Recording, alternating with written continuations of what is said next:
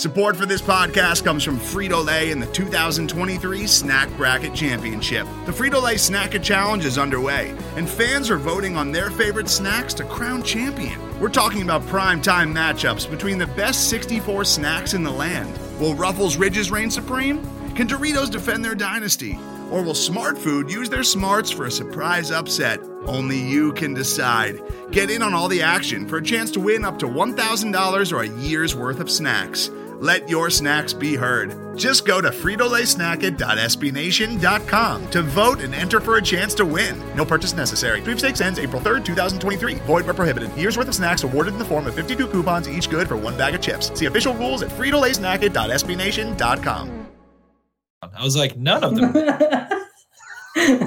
See, we should have been recording this. Yeah, All right. Yeah, well, hee-haw the, with the fuck audition is around oh my god. All right. I'm ready whenever you clowns are. I got squeakers coming out of me, but I'm ready. Okay.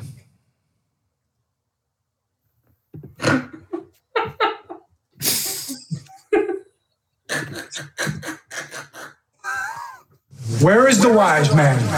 Where is the scholar? Where is the philosopher of this age?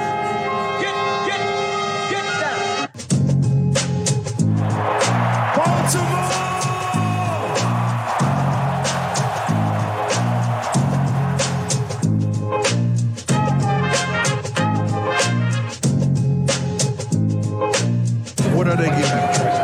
Everything out of me. They gonna get a Super Bowl out of me. Believe that. Believe that.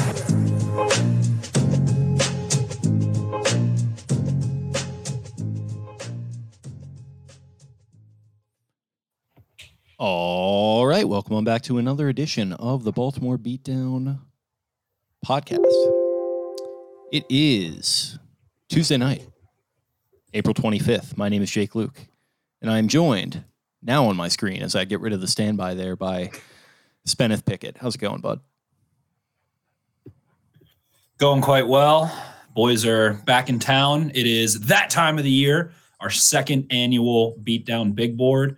This one was a little a little more casual, I think, this year. Last year we went mega big brain into it. This one kind of we we smoothly navigated through, had the lactate help us on the the path out, and it's here. I'm excited. I'm excited to dive into who we think is the best pick for the Ravens of what was decided by the listeners and the options that we have provided. So I'm very pumped for it. We have a third on with us as well, and Mr. Cole Jackson, who has been a regular as of late and will probably continue to be as we we work fluidly. So we're pumped to have that deciding vote as well to to have the three man weave of sorts and work through this bad boy. Yeah, thanks so much for having me on, boys. Uh, I'm I'm only here because we're not talking about trades and strategies. Um, that's that's the only reason. We are going to be talking about these prospects, though, and uh, you know maybe you could give your input on uh, you know maybe some things football related or otherwise that you'd like to watch them do. That joke's not going to get old. It's going to continue to be hilarious for like the next three to six business months. My So, favorite, I'm my favorite. I like to think of like a person that listens to this podcast that like isn't active on Twitter at all, and just has no idea like what we're talking about. They're like, all right, can these idiots just like get into like the actual show here, like what's going on? But uh, yeah, we are here to do the Beatdown Big Board. It's official. Uh, it's going to be a fun one. Uh, and I was trying to do some stuff to get it promoted on Twitter, but I'm having some trouble with Photoshop. But uh, yeah, I guess that doesn't really matter. We can just jump right into it. Uh, and anyone listening is free to interact as they say see fit. And uh, we're looking forward to it. So let me go ahead and pull it up. So, gentlemen, here we have it. I went ahead and seeded the prospects as so. Uh, winning in the Twitter polls were Charles Cross in the tackle section, Jermaine Johnson at edge, Leo Chenal at linebacker, Kyle Hamilton at safety, Jameson Williams at wide receiver, Andy Booth Jr. at cornerback, Travis Jones at defensive line. Uh, Jordan Davis at defensive line, Tyler Linderbaum on offensive line, David Ojabo at edge, Sauce Gardner at cornerback, Jalen Pitre at safety, George Pickens at wide receiver, and Devin Lloyd at linebacker. And so what I went ahead and did was I seeded them based upon value and fit and kind of like realistically how they're going to have their chances to, you know, get their hands on a guy. So Charles Cross was a one seed for me. Feels like a guy based upon value, based upon how good he is, and based upon realistically the Ravens landing him. He felt like a good one seed. Just as Jermaine Johnson feels like a good two seed to me in that regard, as does Kyle Hamilton at three. Andrew Booth Jr. is the fourth seed on this side of the bracket. Travis Jones, five. Uh, Jameson Williams, six. Leo Chenal, seven. And then we have a wild card that we're going to seed in here live on the show tonight. And then from the other side, you got Jordan Davis as a one seed. Tyler Linderbaum is a two seed. Sauce Gardner is a three. George Pickens is a four. Devin Lloyd is a five. Jalen Pitre is a six. David Ojabo is a seven. And then a wild card on that side as well at eight. So, how we feeling about this bracket, gentlemen? I think it's pretty realistic of what you're looking towards through some trade back scenarios or at 14. Mr. Penning, the man of the hour, did not make it onto this board ultimately, but I think it's uh, you know going to present some good options as well as factoring in some guys that could be likely in a trade back scenario or a trade up scenario in the early first, or excuse me, the early second end of the first round. I think there's some some real real possibilities here. And last year, the listeners did correctly predict Rashod Bateman as the best pick, as the ultimate pick. That's what you guys ended up doing. We're going to post these on Twitter to work through uh, matchup by matchup, but we're going to do the exercise first. And for the listeners, you guys get to work through it yourselves and determine who is that guy for the Ravens this year. Cole, what are you thinking upon uh, viewing this bracket for? I guess the first time we were we were kind of sitting in here uh, talking a little bit uh, as Spenny was over with a friend of the show, Kevin Oestreicher on Locked On Ravens. So uh, you know we've we've talked about it a little bit, but uh, what are your first thoughts upon seeing it? No, I think it makes sense. Um, you know, it, it's just it's funny because I, I, think what's clouding me right now is the discussion today that was uh, plentiful on the Twitters about Trevor Penning. So just the fact that he didn't make the bracket is quite comical in and of itself. But uh, you know, that's as such should have won the poll. Um, but uh, no, I think this looks great. I'm I'm really excited for some of these battles on specifically the right side of the, the bracket. It's going to be good discussion. Yeah, I think it is, and uh, yeah, I guess we can talk about that news a little bit, where the Ravens came out today. Uh, or not the Ravens, but Ian Rapoport, rather, you know, basically we can read the tea leaves via the Ravens uh, saying that they are confident in Ronnie Stanley's health. They feel like he's going to be good to go, I think was a quote for 2022 uh, based upon their medical evaluations of that ankle. Uh, that is in conjunction with some reporting from a friend of the pod, Jeff Zrebiec of The Athletic, who is uh, bullish upon the Ravens' love for Trevor Penning, the offensive tackle. So, of course, the conversation becomes smokescreen. Are they smoke screening to smokescreen? Are they trying to make teams think they don't need a tackle so they can get somebody like Penning to fall to them? Are they trying to get teams to think that they think that they don't need a tackle so that they can have other teams move up to get tackles so they can get other positions? What's going on here? It's uh, it's kind of a wild scene, Ben. It certainly is. It feels just too coincidental. I don't think that the timing can be understated, and it feels like between Jeff professing the Ravens' love for Trevor Penning while also Ronnie Stanley's injury situation or the positivity of his health, however you want to put it. Uh, it, it feels like a really weird smoke and mirrors game that I, we, we, we talked about this amongst ourselves earlier off, off air earlier in the day when this was going on. It feels like I, I don't I don't even know how to describe it. It's putting me through an absolute cheese grater and taking one of them alone, okay, they're doing the opposite. Oh, they leaked that Ronnie Stanley's health is great. Oh, that means that they do want a tackle, and maybe Ronnie Stanley's health isn't where they want it to be, and they do want to go get a Trevor Penning. Then also Jeff's Zrebiec coming out and saying, oh, the Ravens love Trevor Penning. That to me says that they want someone to go trade up ahead of them and pick Trevor Penning as well. So again, smoke and mirrors. I feel like I'm in a, a fun house and I'm not sure what they're trying to do, but they are up to something ultimately. As well connected as Jeff is, like, exits are negative. all, all, exits lead to a door you do not want to go through. It could be, it could be, and it, as well connected as Jeff is, and as legit as he is compared to uh, some other people that try to break news in this area with uh, high pitched, whiny voices that annoy the shit out of me. Um, guys get used. I mean, people get used left and right. I mean, I was listening to Dan Patrick today a little bit, and he was like, "Listen, I got sources, and I've been burned before, and I still get burned to this day." And he's like one of the legends of the sports media industry. So it happens, and it could be that the Ravens are having Jeff put it out there. You know, not through Jeff's own intention. It's not that he, you know, is has any agenda of his own. Maybe he's being told that and he's putting it out there, and it's all being done for a purpose. So, for all the people freaking out about Trevor Penning at 14 um, and already kind of consigning themselves to a fate uh, that I don't think is this fate worse worse than death, than some people are kind of claiming it to be.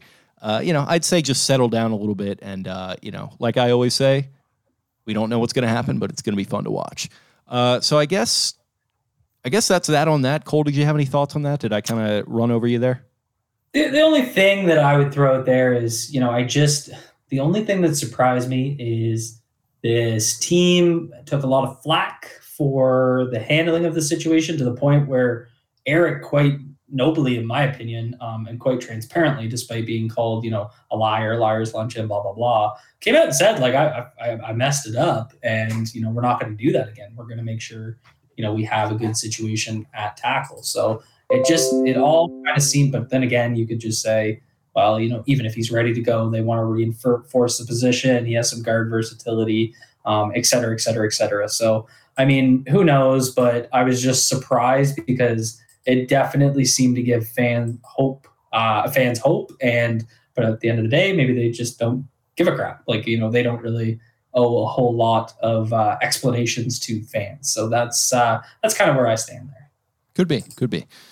Uh, yeah. So I guess that's the uh, that's the news du jour, um, and I guess we can get right into the bracket. So we kind of already went through all the guys, but gentlemen, first we have to seed in the wild cards, the eight seeds. So Spenny, who's so the, to me? I, now that I'm looking at it, we were to, thinking about doing running back and tight end, and I feel like that is just going to get absolutely annihilated by Jordan Davis and Charles Cross. yeah, definitely. And And, maybe know- we want to slot someone in that's a little bit more relevant. What are what are our thoughts there? Why not Trevor Penning? All right, let's, for, the, for the sake of the exercise, let's throw Penning on one. Um, maybe let's do Penning versus Davis. Yep. Let's not let's not And have then positions. We're, we're, we're gonna it's gonna be a quick discussion. We would rather have Charles Cross um, than than Trevor Penning. I think. yeah, I think and I let's go. not have that one. positions face each other in the first you know first round. So, And now the other one is a little more, bit more interesting. The players who stand out to me, I would say, are probably Karlaftis for for sake of exercises. Um, maybe Ebiketie, maybe a Dax Hill or a Treylon Burks, or I don't know. Does anybody pop off to you guys in in that midst?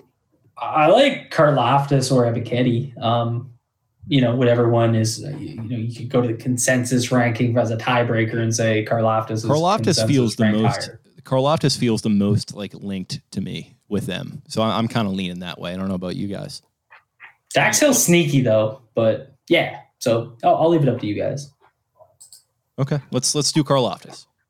Go for it. All right. So there we have it. So the one seed, Charles Cross versus the eight seed, George Karlaftis. The two seed, Jermaine Johnson, two is a two seed. Funny. Uh, Leo Chenal at seven seed uh, is facing off with him. Kyle Hamilton at three goes against Jameson Williams at six. Andy Booth Jr. at four against Travis Jones at five. Jordan Davis at one. Trevor Penning at eight. Tyler Linderbaum at two versus David Ojabo at seven. Sauce Gardner at three versus Jalen Pitre at six. George Pickens at four versus Devin Lloyd at five. So I guess we can go back up here, gentlemen, to Charles Cross versus George Carr Loftus. What are we thinking in that matchup? So the just talking about Cross first, my OT one, I absolutely love him, and I feel like you know it. It does just become a situation where what do you do if things go right is the question. So if you're taking Cross, it's because you're fearful that things are not going to turn out for the best. The best case scenario is kind of that you have two franchise left tackles, one of them highly paid, one of them you invested a pretty high pick in, and maybe uh, there has to be some level of uncertainty of what goes on at right tackle. Can Cross flip to that side? he doesn't necessarily project to what the classic right tackle, especially in this type of offense, is. He pro- projects kind of similar similarly to how Ronnie Stanley did, I would say. Very clean, in pass pro, in true vertical sets, athletic, technician, hand usage, everything very clean. So I'm just trying to say what is the downside? It's that what do you do if things go right? The reason you pick him is because you can't mess up your left tackle situation. In my humble opinion, if you have Cross, you will have a high level left tackle no matter what happens, no matter what. So I think that's kind of the duality of looking at that one. Um, thoughts beyond that?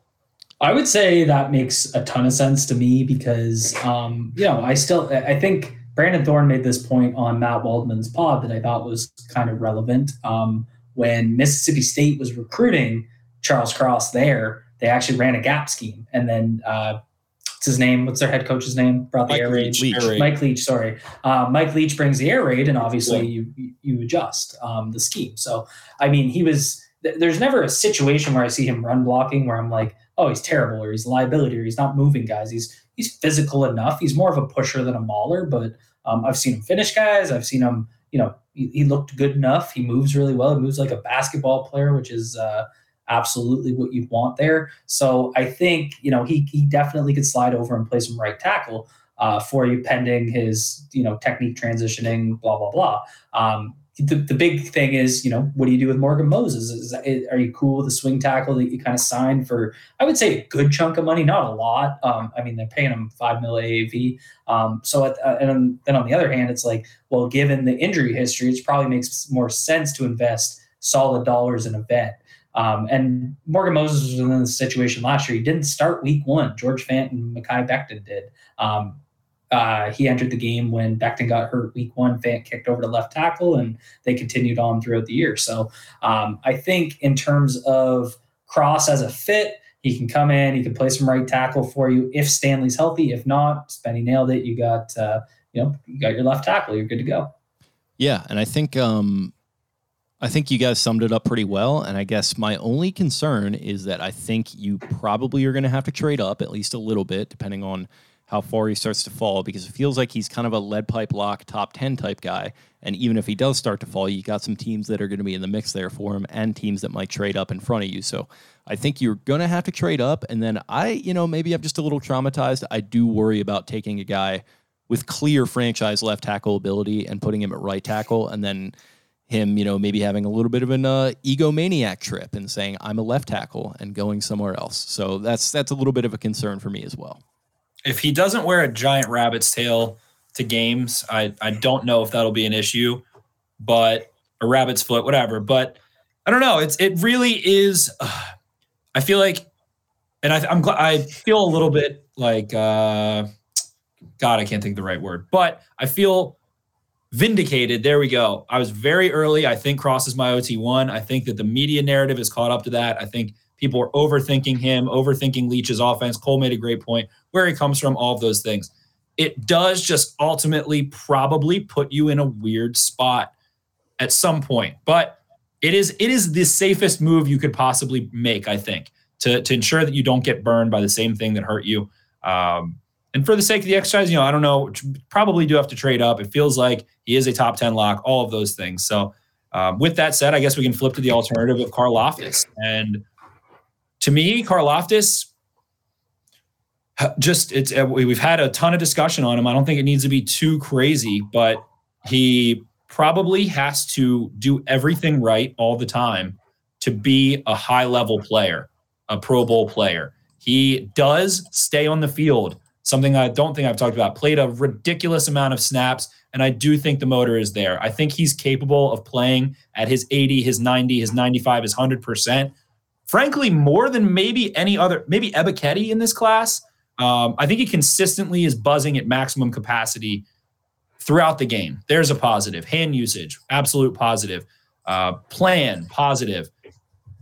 Just, mm, just feel like he is in a draft full of a lot of singles and doubles that are possible. You are hitting a single drafting him. You are hitting him maybe a double drafting him. He's going to be able to get on the field quickly while he is still super young, and is going to be able to to work his way into pressure. Super smart. And again, my kind of the thing that keeps me from loving him is explosive pursuit speed on run plays to the perimeter, on situations where you know a quarterback starts to open up and run away from him, especially in the NFL, especially playing you know a Burrow and a Deshaun Watson now and a Mitch Trubisky and whoever else Pittsburgh factors in, and Josh Allen and Patrick Mahomes and all of those things. If he was just a little more of a hunter in space, I think I would be like, okay, I'm cool with that at 14. That's kind of the one weird thing that gives me trepidation. But um, of this class, you know, I think you're getting someone that is going to find the field, is going to play, is going to give you pressure, is going to give you sacks, those things.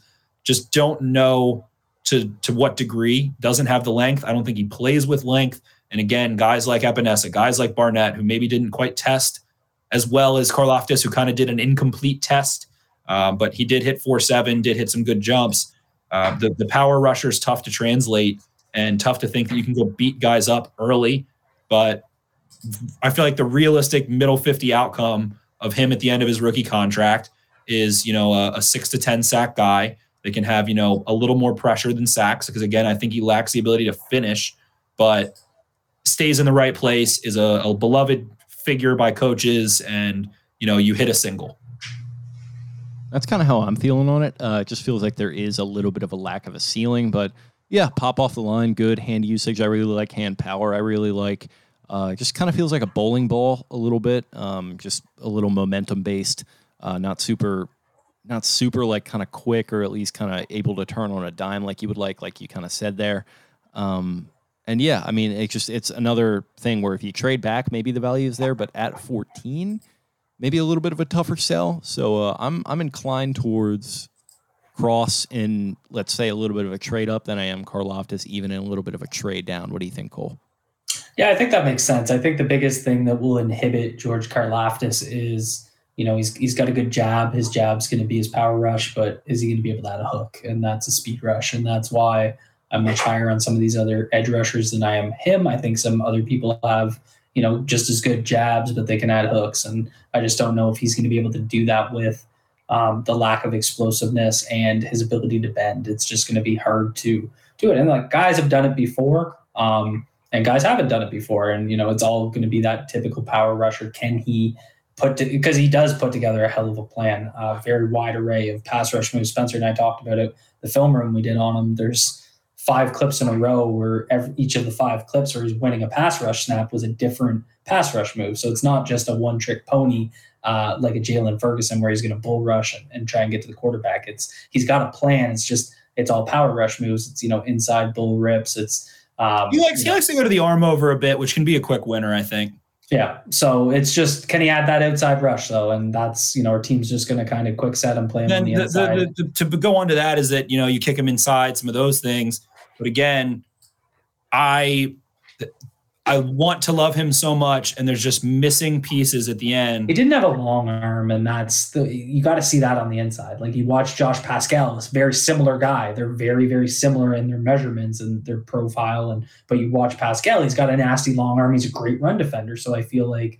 Yeah, similar players. Say, you, everyone's like, you can kick him inside, and it's like, yeah, on third and long only, because yeah. I think a guard is going to be able to seal him the hell off a lot of the time. And he's going to have to win quickly because of some limitations inside. And that also will, there'll be, I feel like it'll be a reverse bell curve. It's like, it's going to be some beautiful wins and some horrible losses where his gap is completely vacated because he has to win early, doesn't lack the length. But think, think we don't have to spend too much time further. We can, we can divvy up cross. I think the three of us unanimously kind of go to cross.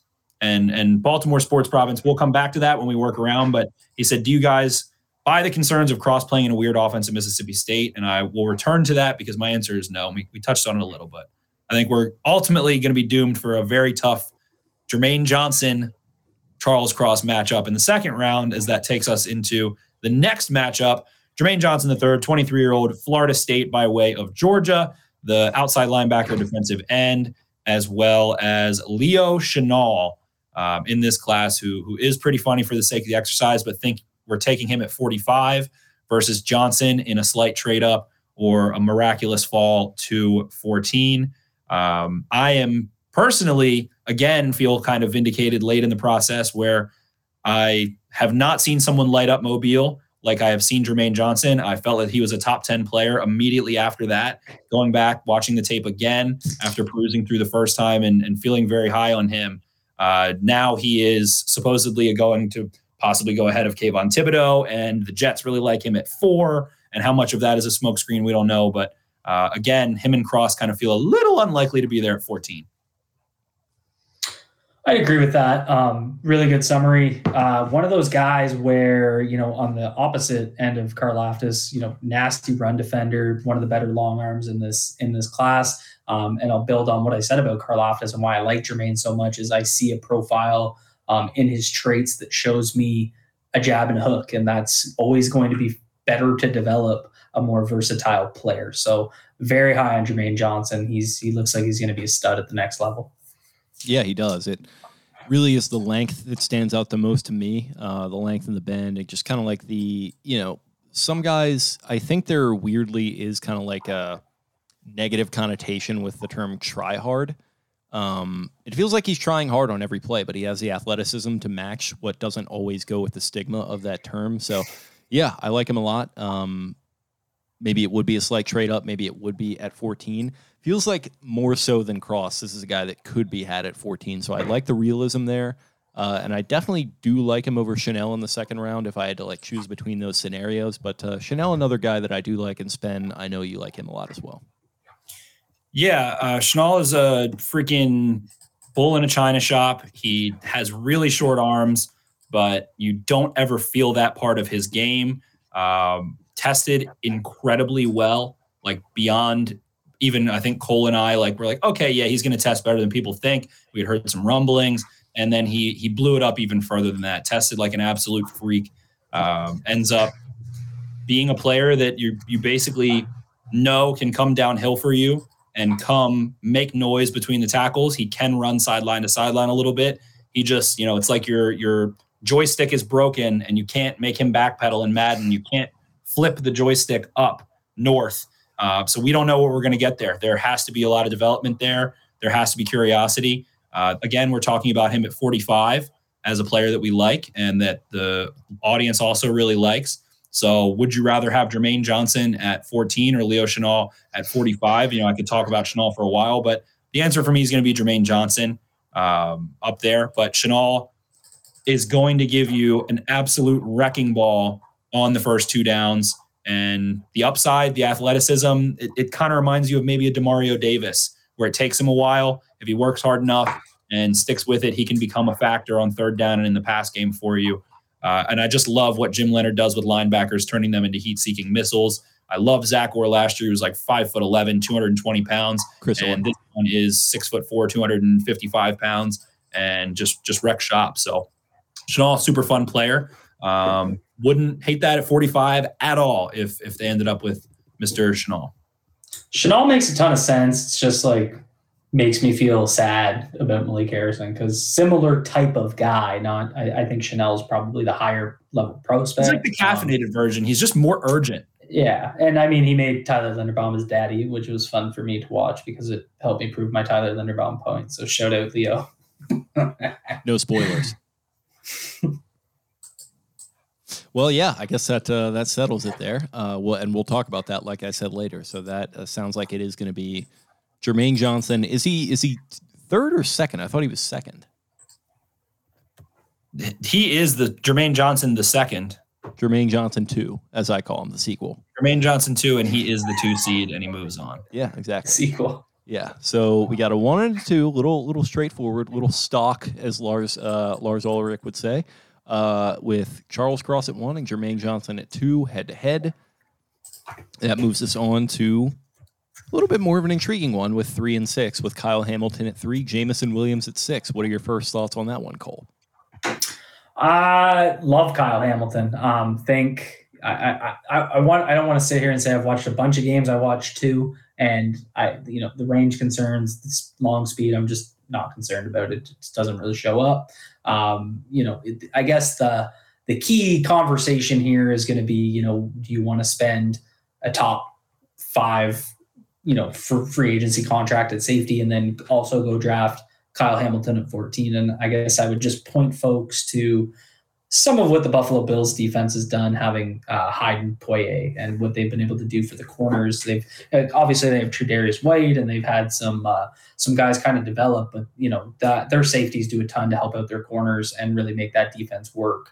Um, so I think that's kind of what you're getting in that type of situation. Hamilton can play a bunch of different roles. So can Chuck Clark. So can Brandon Stephens. It helps you be um, very, you know, uh, you know, fluid in, in your usage. Kyle Hamilton can maybe match up on some tight ends the way they wanted Jimmy Smith to do. It's then it becomes, you know, do you do you want that? And you know, tight ends can kill you in a game. So um, I think it does make sense. So I mean, Kyle Hamilton's just such a high level player, true playmaker. He's a ball hawk. Um, he can also step up and make plays in the run game and, and lay the wood. So I think he's a pretty complete player.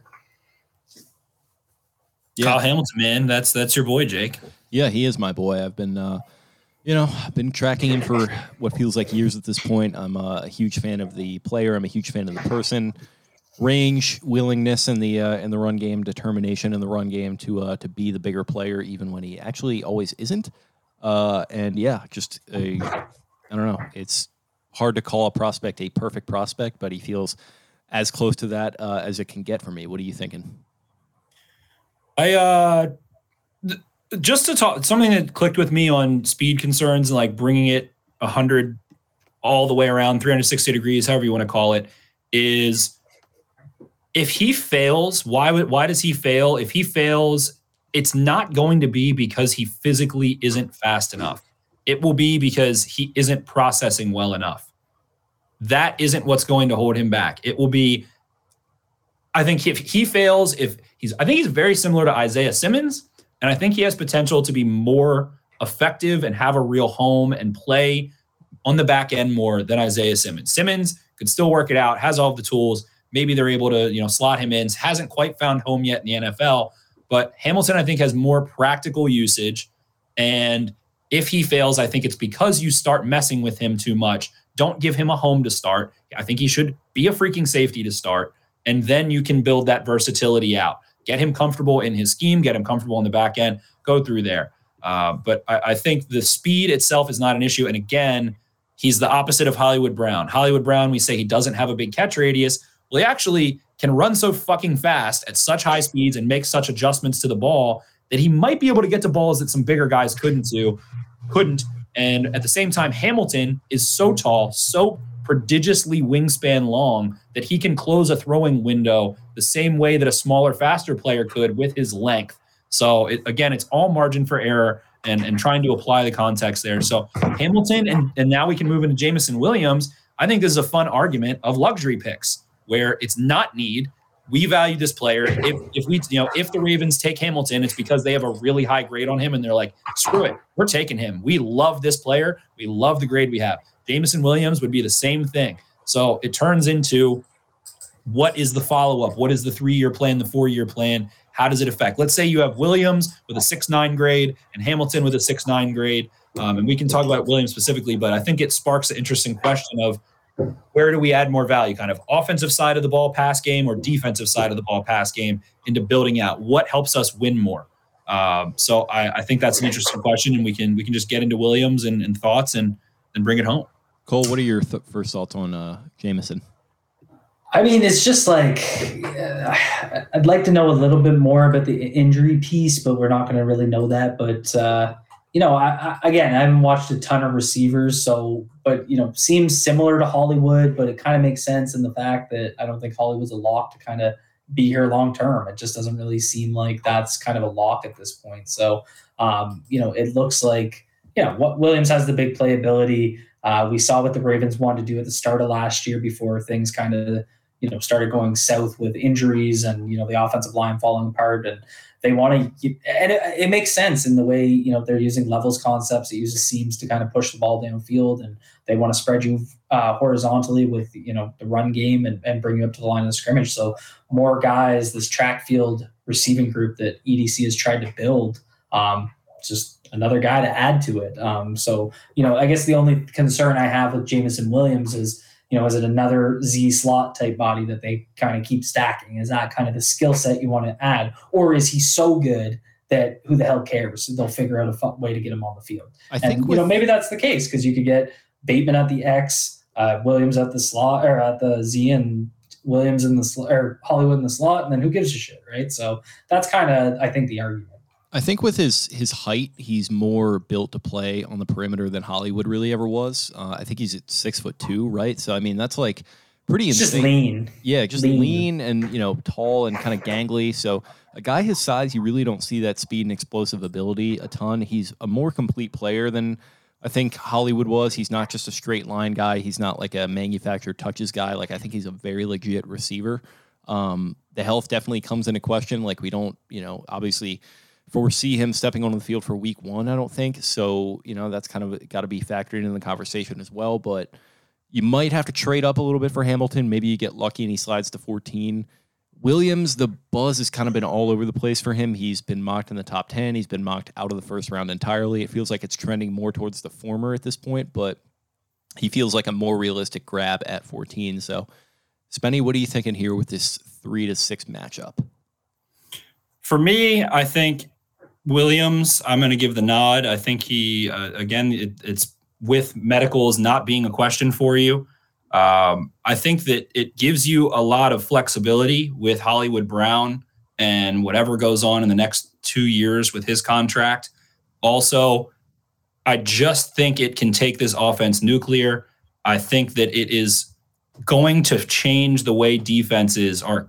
It limits what a defensive coordinator can do when you have Bateman and Andrews and Brown and Williams on the field. I think that insurance wise, if the Ravens were to lose a Bateman or a Hollywood for an extended period of time in the immediate, I think the pass offense struggle struggles severely. I don't think there's someone else you can plug on the outside. I think Williams can throttle down really well. That's kind of my one question. I think his speed will be fine post ACL. I think he'll be able to come back and hit the top speeds. One of my favorite things he does is throttle down, hit hard breaks when he's got guys in a full back pedal or with their hips turned. Um, can can really slice guys that way. I think he's really good after the catch. Don't think he's a one trick pony, but generally, I just kind of want to lead in, lean into the offensive side of the football. If I'm going to make the luxury pick, I want to make it on the offensive side of the ball. I want to score more points. I want to give Lamar Jackson everything in the world. Go get a tackle later. Suddenly, you have a nuclear offense. And the Ravens typically can figure it out defensively, personnel wise. You know, a Modge Podge. I think the possibility of maybe trading for an edge defender is is not going to be gone um, throughout the season, and and still have some some space to make moves, things of that nature. But do I want to go on the offensive side of the ball, the defensive side of the ball with a luxury pick? To me, it's offensive side of the ball, which gives me the nod a little bit. And knowing that I do have Marcus Williams back there already, um, I do have Chuck Clark. You know, what's the jump in play from Clark to Hamilton? Probably, you know, maybe it's a, a good bit, a, a fair amount, but I think you're just really solidifying what Lamar has. And again, I do really like Williams. Um, Olave is my receiver one. Williams, my receiver two, but I like Williams even more than Olave because of what he can do after the catch, what he can do vertically, and the element that he would bring in this Ravens offense would would just be sadistic. And then the question is like, oh well, what's Greg Roman good? But he'll probably outlast Greg Roman. I'm pretty confident Jameson Williams, if you draft him and he is healthy, which would be the reason you draft him because you're very confident he would be healthy. You brought in the dude from the Titans. They love drafting injured players that fall and rehabbing them. There's not pressure on him early, whatever. You guys get the point. Jameson Williams for me. But there's you two to vote on as well. Cole, what do you think? Well, I'm assuming you're taking Kyle Hamilton. So am I the tiebreaker?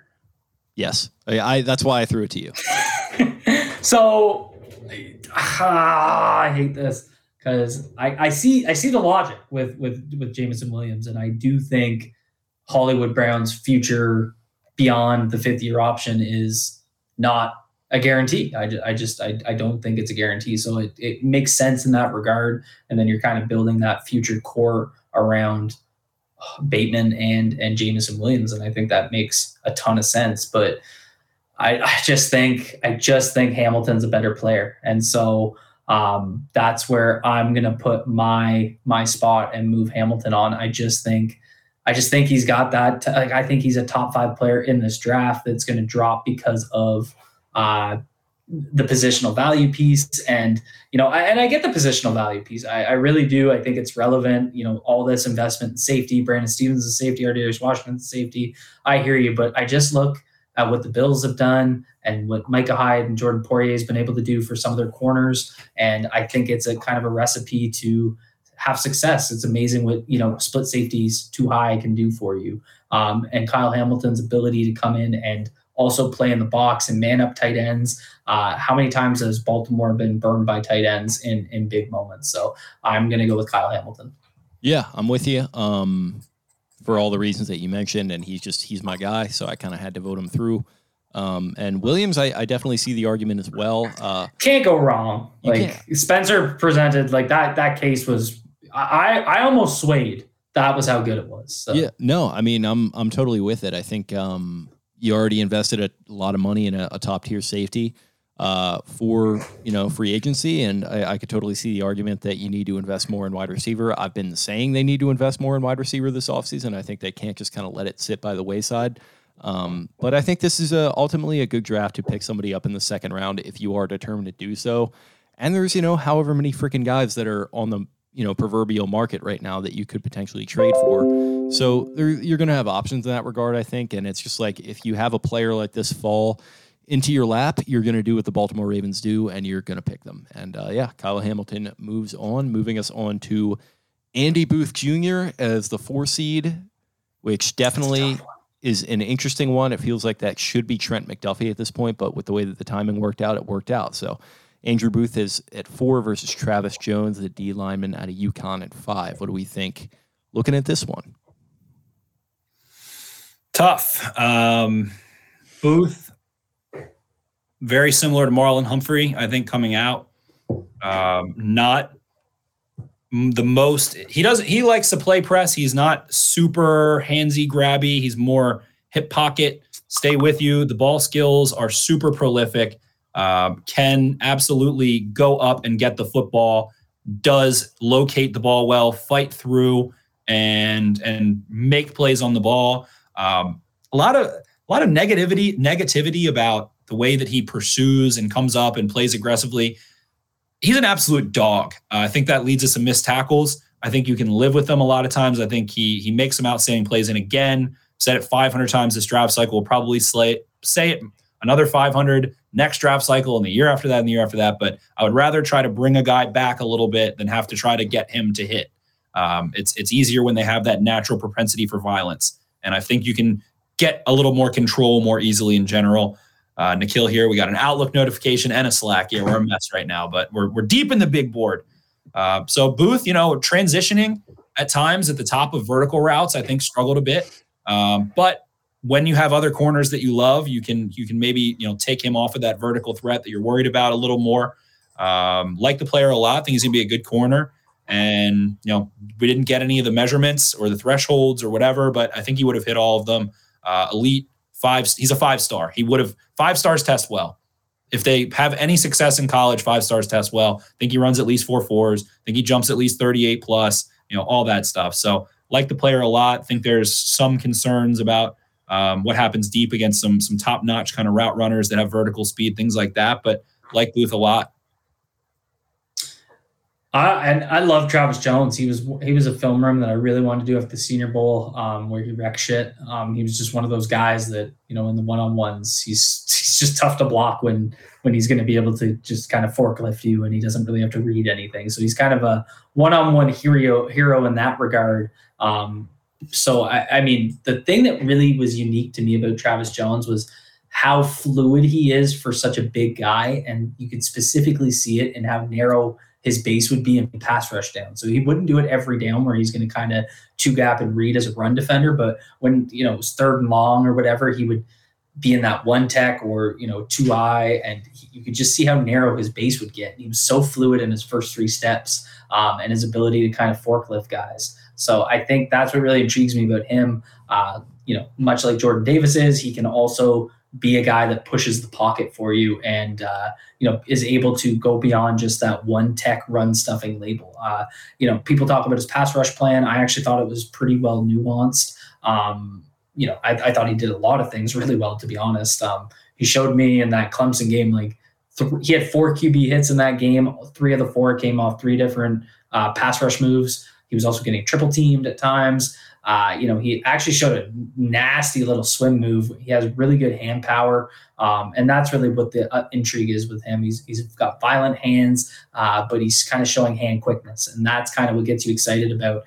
As he gets more nuance and adds things, he's able to you know add swipes. He's able to add a bull rip. He's able to add an up and over. Um, you know, he he can put together quite a good plan, and he's got the not just the hand strength and also the hand quickness to to be able to hand fight on the inside. Whenever you've used the term forklift a couple times in the last couple times we recorded, and it always reminds me of the butt fumble and Collinsworth's call on the play. Never seen this before in my life, Al. You got Vince Wilfork forklifting Brandon Moore and Mark Sanchez running directly into the backside of Brandon Moore. I have never seen anything like this before. Uh, a little bit of a non sequitur there, but uh, yeah, I like Travis Jones a lot uh, as well. Uh, a little bit feels kind of talk about our, our uh, primo position fuck boys. It feels like it's going to be kind of you, you're asking for a meltdown if they pick him even on day two. Um, but good player. I mean, definitely a good player. It leans a little bit more into that run stuffing category for me. Andy Booth, though, kind of a weird fit as well. It feels like that's going to need to be a trade down. So, Spenny, what, what are you thinking on this matchup in general? Man, um, Travis Jones feels like the forgotten man a little bit at times. Checked so many boxes. Kind of reminds me of Muhammad Wilkerson um, coming out years ago. Cole mentioned it. It's just like he's got cinder blocks for hands. I, I, remember a tweet. It was from like a random account, and it said everybody thinks they're gangsta until Travis Jones hits you with a club because he has C4 in his hands. He devastates dudes with clubs. Has a little bit of lateral quickness. Um, tested insanely well. Nine four athlete and had a sub 540 super agile. I just don't I don't think he has real pursuit speed. I think he did well in a straight line. I don't, I don't think he can kind of uh, get outside the tackle box and give you issues. But I think I don't know. This is a tough matchup. I think I'm going to default to you guys, let you guys pick, and I think I might take plead the fifth until I'm the third pick here.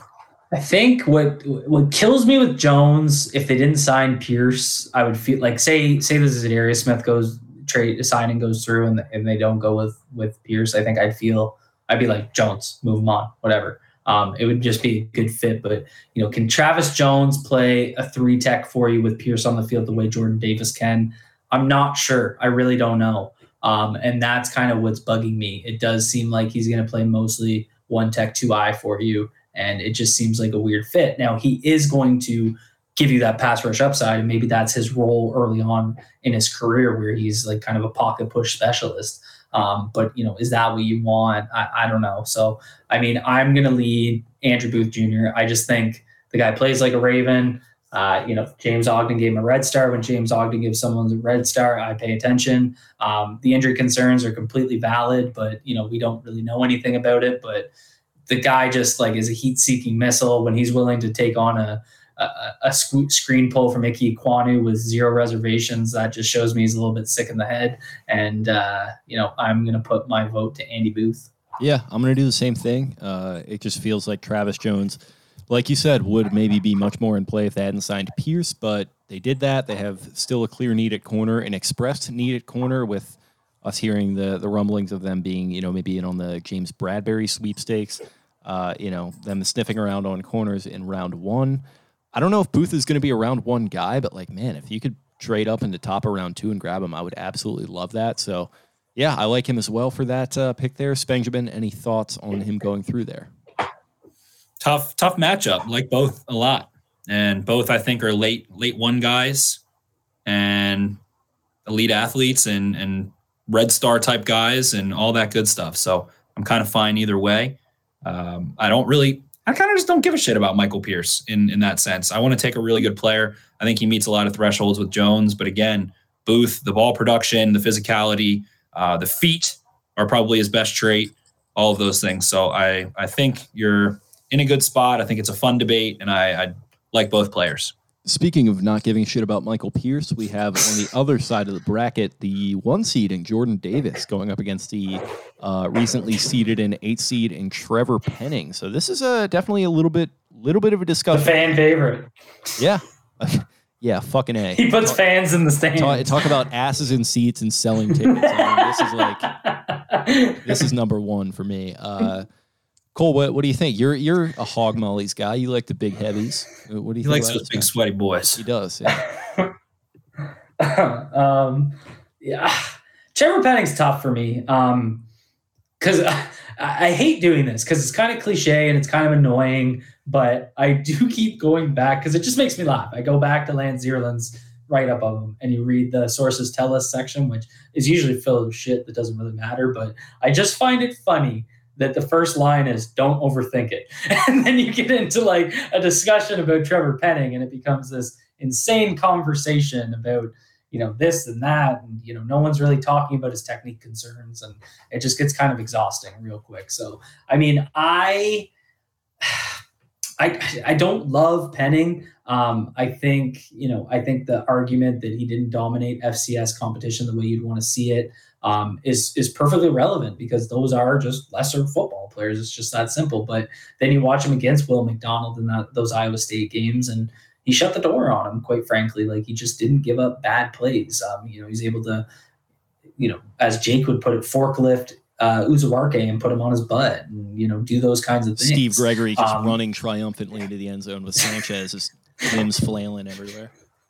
What, Wacky inflatable smiling too, man. People need to talk um, more about so, so I, I just like, the, I, I get that part. And I think I didn't give this enough en- enough And I see Nikhil down here in the comments. So shout out to Nikhil because I said this on the pod episode I just recorded with him, and it it didn't really click in my head until this. But I, I just like, why did Spencer Brown, who was, you know, similar guy on tape, similar athlete because he was a way better athlete. They both yeah. test really well, but Brown is a way better athlete on tape. Yes, I agree. But like stupid measurements, you know, he's got like the the freaky arms and the height and all that shit. Why was he a third rounder, end of third rounder, almost a fourth in a rounder? in a shallow tackle draft? It it just it, it I don't know why it took me until April 25th to think of this, but it just really doesn't line up in my head. So that's what's starting to really bug me. And I don't know if that's a stupid way of looking at it, but I guess I just don't get kind of the the, the, the disconnect there. Um, and then you look at Jordan Davis, who is a unicorn. Like he's there's just not guys that size that move the way he does. Um, the the key question with Jordan Davis, and this is the question that I'm sure we're going to get into in the later rounds here. Um, how, how is he going to manage his weight? And I heard someone on a space today be like, you know, once he's in an NFL, I mean, he was at the University of Georgia for God's sake. Like they probably have more resources than the Baltimore Ravens do. Like it's just like if he wanted to maintain with a nutritionist and Kirby Smart will find him someone that can tell him to eat salad. Like it's not that big of an issue. It's it, anytime you're talking about weight management issues, it comes down to you know, does he want to have a bowl of ice cream before bed while he watches the Gilmore Girls? Like, I just don't know. Um, like, so uh, that's the risk to me. Like, I, I, I know it's cliche, but like, he's got to be able to come in as a 14th overall pick and be a three down player. And, you know, let's use the two minute drill um, tiebreaker because I think it's a really good exercise when you're having a debate. Is Jordan Davis going to give you impact players in a two minute drill to close the close a you know a game? Is he going to have to come off the field? Are you taking a timeout so you know he can get a get a? Our coach is going to go into no huddle to trap him on the field. I don't think in the NFL, that's I'd be surprised. that's a good question to ask. Like, would they do that against anyone? Like, do you see that happen against like a guy like uh, who's the who's the nose with the most production for sacks in the last? He was Larry Ogunjobi.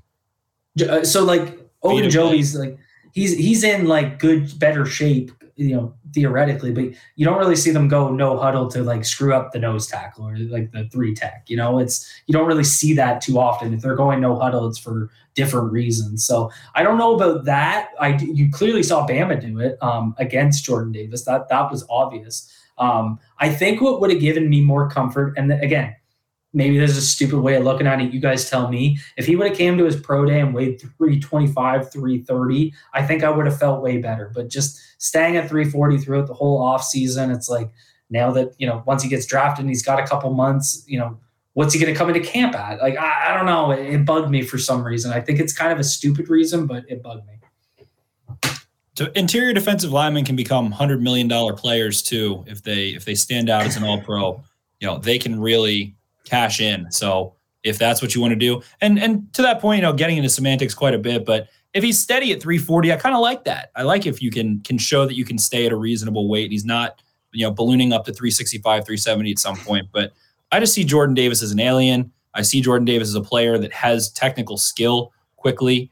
Um, draft aliens and prosper, and maybe there is some, you know, some truth. The other aspect of it that I think is weird is that college teams, like the the college has more plays in a game. The average college game has more plays. The average SEC game has more plays than an NFL game. Uh, so ideally, you are st- Clock stops on first play, downs, you know, right? That's the rule. Clock Yeah. stops on first downs. Uh, plus, yeah, yes, Yeah. and they're, It resets also once the- they set the pace. ball, A but- lot more college teams are using consistent tempo. They go to the line, look for the play, they fake snap, go to the, you know get the play from the sideline, go again. Um, so the the time between plays is shorter. All of that, but usually, you know, your 14th overall pick, your player that you're drafting is you know kind of a cornerstone franchise player, doesn't have to come off the field a ton relative. The best defensive lineman, interior defensive lineman, the best nose tackles play 70 to 80 percent of snaps. Um, so if he can consistently give you a high level over 60%, I don't think it's an issue, which means playing 30, 35, 38 snaps a game, maybe. Um, he did that in 2020 and he got better in 2021 when he played less snaps. I think that would be the same for a lot of bigger boys, but just, just, I don't know. It's weird. It's a difficult projection. It feels like, um, if he wants to, keep, he has all the potential in the world to keep his weight down, be an elite player. You ask him to penetrate a little bit more at certain times. think he can absolutely bring it as a pass rusher. Think he can absolutely hunt down a quarterback.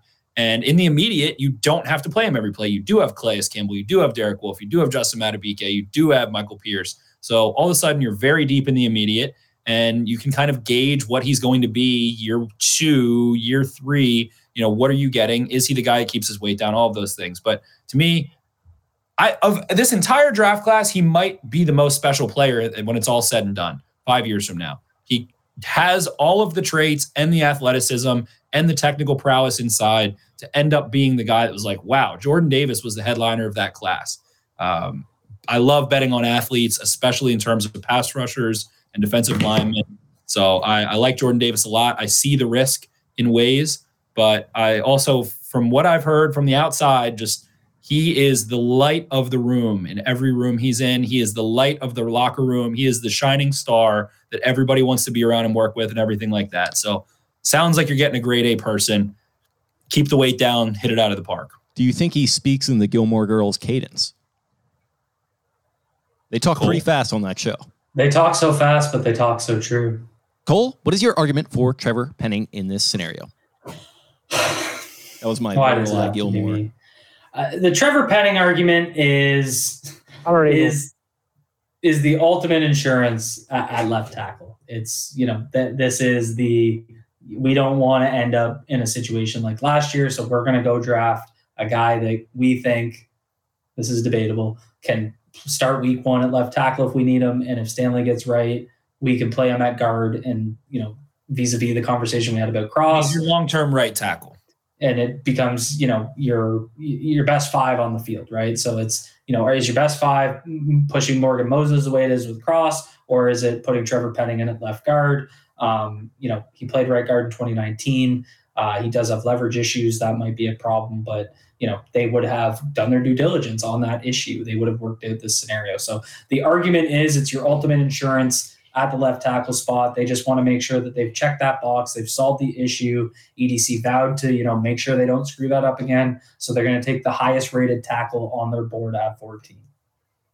And say it was a good case, but it's a case. So I guess it's voting time. Spencer, It's got- Give me, give me JD. I just love JD. I see the light of Penning. I do think year two, year three, Penning can become a pretty high level player. Uh, Ryan Ramczyk type at right tackle isn't entirely unrealistic. I, I like Garett Bolles as a comp for him in terms of needing some development, having you know a nasty attitude, being a very hard worker. Um, I, I think he could become a, a Pro Bowl left tackle, but I have Ronnie Stanley. That clouds everything. And this is a deep tackle class. I don't have a higher grade on him than Jordan Davis. I do view Jordan Davis as a potential cornerstone player. So give me JD. Cole. I agree. No, well said. I won't. I won't repeat. Draft unicorns and prosper. I am with you, gentlemen, on that. Not that it matters. Nikhil very upset in the comments because he wanted to see a Linderbaum Penning matchup in round two. I would have chucked my headphones. Yeah, that would have been that would have been sick. Um, but yeah, it's Jordan Davis going through in that matchup. So speaking of which, Nikhil, you're either going to see Linderbaum, Tyler Linderbaum, the two seed, or David Ojabo, the seventh seed. Uh, Ojabo probably would have been much much higher if not for the Achilles injury. He's probably looking to be a day two pick now. Uh, and then Linderbaum been linked to the Ravens a lot, but uh, there's some questions about fit. And uh, you know, Cole, I, I know that you have a lot of them, so I'll let you start with your thoughts on Linderbaum. I want to I want to refer to because I, I think it was a real it, it had some nuggets in it that I had never thought about. So Brandon Thorn did that O line preview episode with Matt Waldman that went super in depth, and so they talked about Linderbaum for a good chunk. And uh, O line Masterminds was founded by Duke and Lane Johnson, so Eagles right tackle. So he pulled this nugget from that kind of connection, and he said, you know, he's talking about, and I mean, the most common comparison for Linderbaum is Jason Kelce, um, which makes a ton of sense. Undersized zone elite run blocker that you know is a good enough pass block, pretty good pass blocker. But he talked about how the Eagles scheme had to adjust to Kelce um, against bigger defensive linemen. So what he what they used to do is they would ask their tackles, which was Lane Johnson, Jason Peters, good guys to ask to do this, to play on islands a lot so that Brooks and whoever the right guard was could give help to Kelce on the inside. Because just like Linderbaum, he's going to win with elite hand placement, a good punch, and leverage. And, you know, he is very good in that regard in pass protection. But when you're 6'2, and I know he's beefed up to like three oh three, but how much was that him trying to, to you know check a box for the draft process? Is he going to play at 290 like he did at Iowa? Um, why wouldn't he? So you know you're giving him help in the pass game. That you're kind of designing your scheme around that. He feels that the NFL team he ends up on, wherever it be, will probably do something similar, where you're consistently giving help to him. And you hear O line coaches say it all the time: you can hide a center, you can't hide a tackle. Um, so that's kind of number one. And then number two, it just comes down to the so that's the pass game. So it's like the pass game, he's going to fit just fine. He's going to play with great leverage. He's not going to get you know bullied too much because he's a tough ass competitive kid. Uh, pinned Tristan Wirfs famously in a high school wrestling match. We'd love to see it. Um, but then in the run game, what he does best and what he was absolutely elite as was getting out in space. Every single, when you pull up the Tyler Linderbaum draft profile, it's him outside zone blocking and outside zone blocking. And he's reaching, he's reaching outside linebackers on their play side shoulder, which is absolutely freaky for a center. He's doing things where he's pulling behind the other guard and it's not even like a pin and pull play. Like he's just that freakish of an athlete. He's going to do that eight times, six times a game in Baltimore. Um, they just don't run enough outside zone to put him in his full strength. So not only are going to give him a little bit of extra help in the pass game, but now he doesn't fit your run game scheme. Uh, so you know, it's just what the hell are we doing here? It's like we drafted a kid at 14 that we have to help a little in the pass game. We have to alter our play calling for. That's a lot to ask for someone when you know you can just draft someone else later that maybe you don't have to do all that for. So um, you know, Spencer and I did the film room. We isolated those. Leo Chenal made him his daddy. Um, it was very, very well detailed. He literally could not drive block him off the line of scrimmage. And, you know, he is pound for pound the strongest player in the draft. But, you know, when he starts seeing these one techs in the NFL, uh, you know, Spencer said it best himself put him against Jordan Davis. What's going to happen? Um, those are the types of freaks he's going to see at the next level. And for me, like the this particular matchup, I think is really intriguing, and it comes down to: do you want Linderbaum at 14, or do you want to take a flyer? Not even really a flyer, just like a a, a he's going to miss some time tax with Ojabo on day two. I like I love David Ojabo as a prospect, and I'm totally fine with that idea. I think you know with the way that these injuries work out, as long as you get the correct amount of recovery time and the Ravens, I think, will do a good job in that regard if they pick him on day two. Like, I like David Ojabo on day two way more than I like sticking and picking Linderbaum at 14. I would like to say the thought that has entered my brain is that David Ojabo might might have like slightly ruined the Ravens' 14th overall pick. 100%. If he was bang on. 100%. If he was healthy, there are now five highly highly regarded highly and and going back to Ojabo's tape, some of the most special pass, probably the most special individual reps, and it wasn't like there weren't many of them, were Ojabo. He does something so special with the way he ties his his limbs together as pistons and works in unison to be able to work inside, outside. He can dip and rip. He can win inside. Somewhat similarly to like an Ngakoue, you didn't see the long arm bull as as something that would probably translate to the NFL, but can win the inside track, win the outside track. He has speed in pursuit, could drop into coverage effectively, flip his hips, do all those things.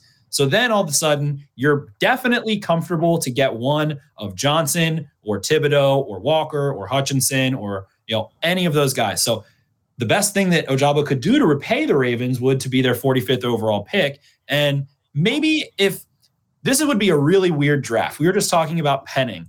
If you get Penning at 14 and Ojabo at 45, and you're confident in the Achilles, that could end up being a really dynamite first two picks and it would be super volatile.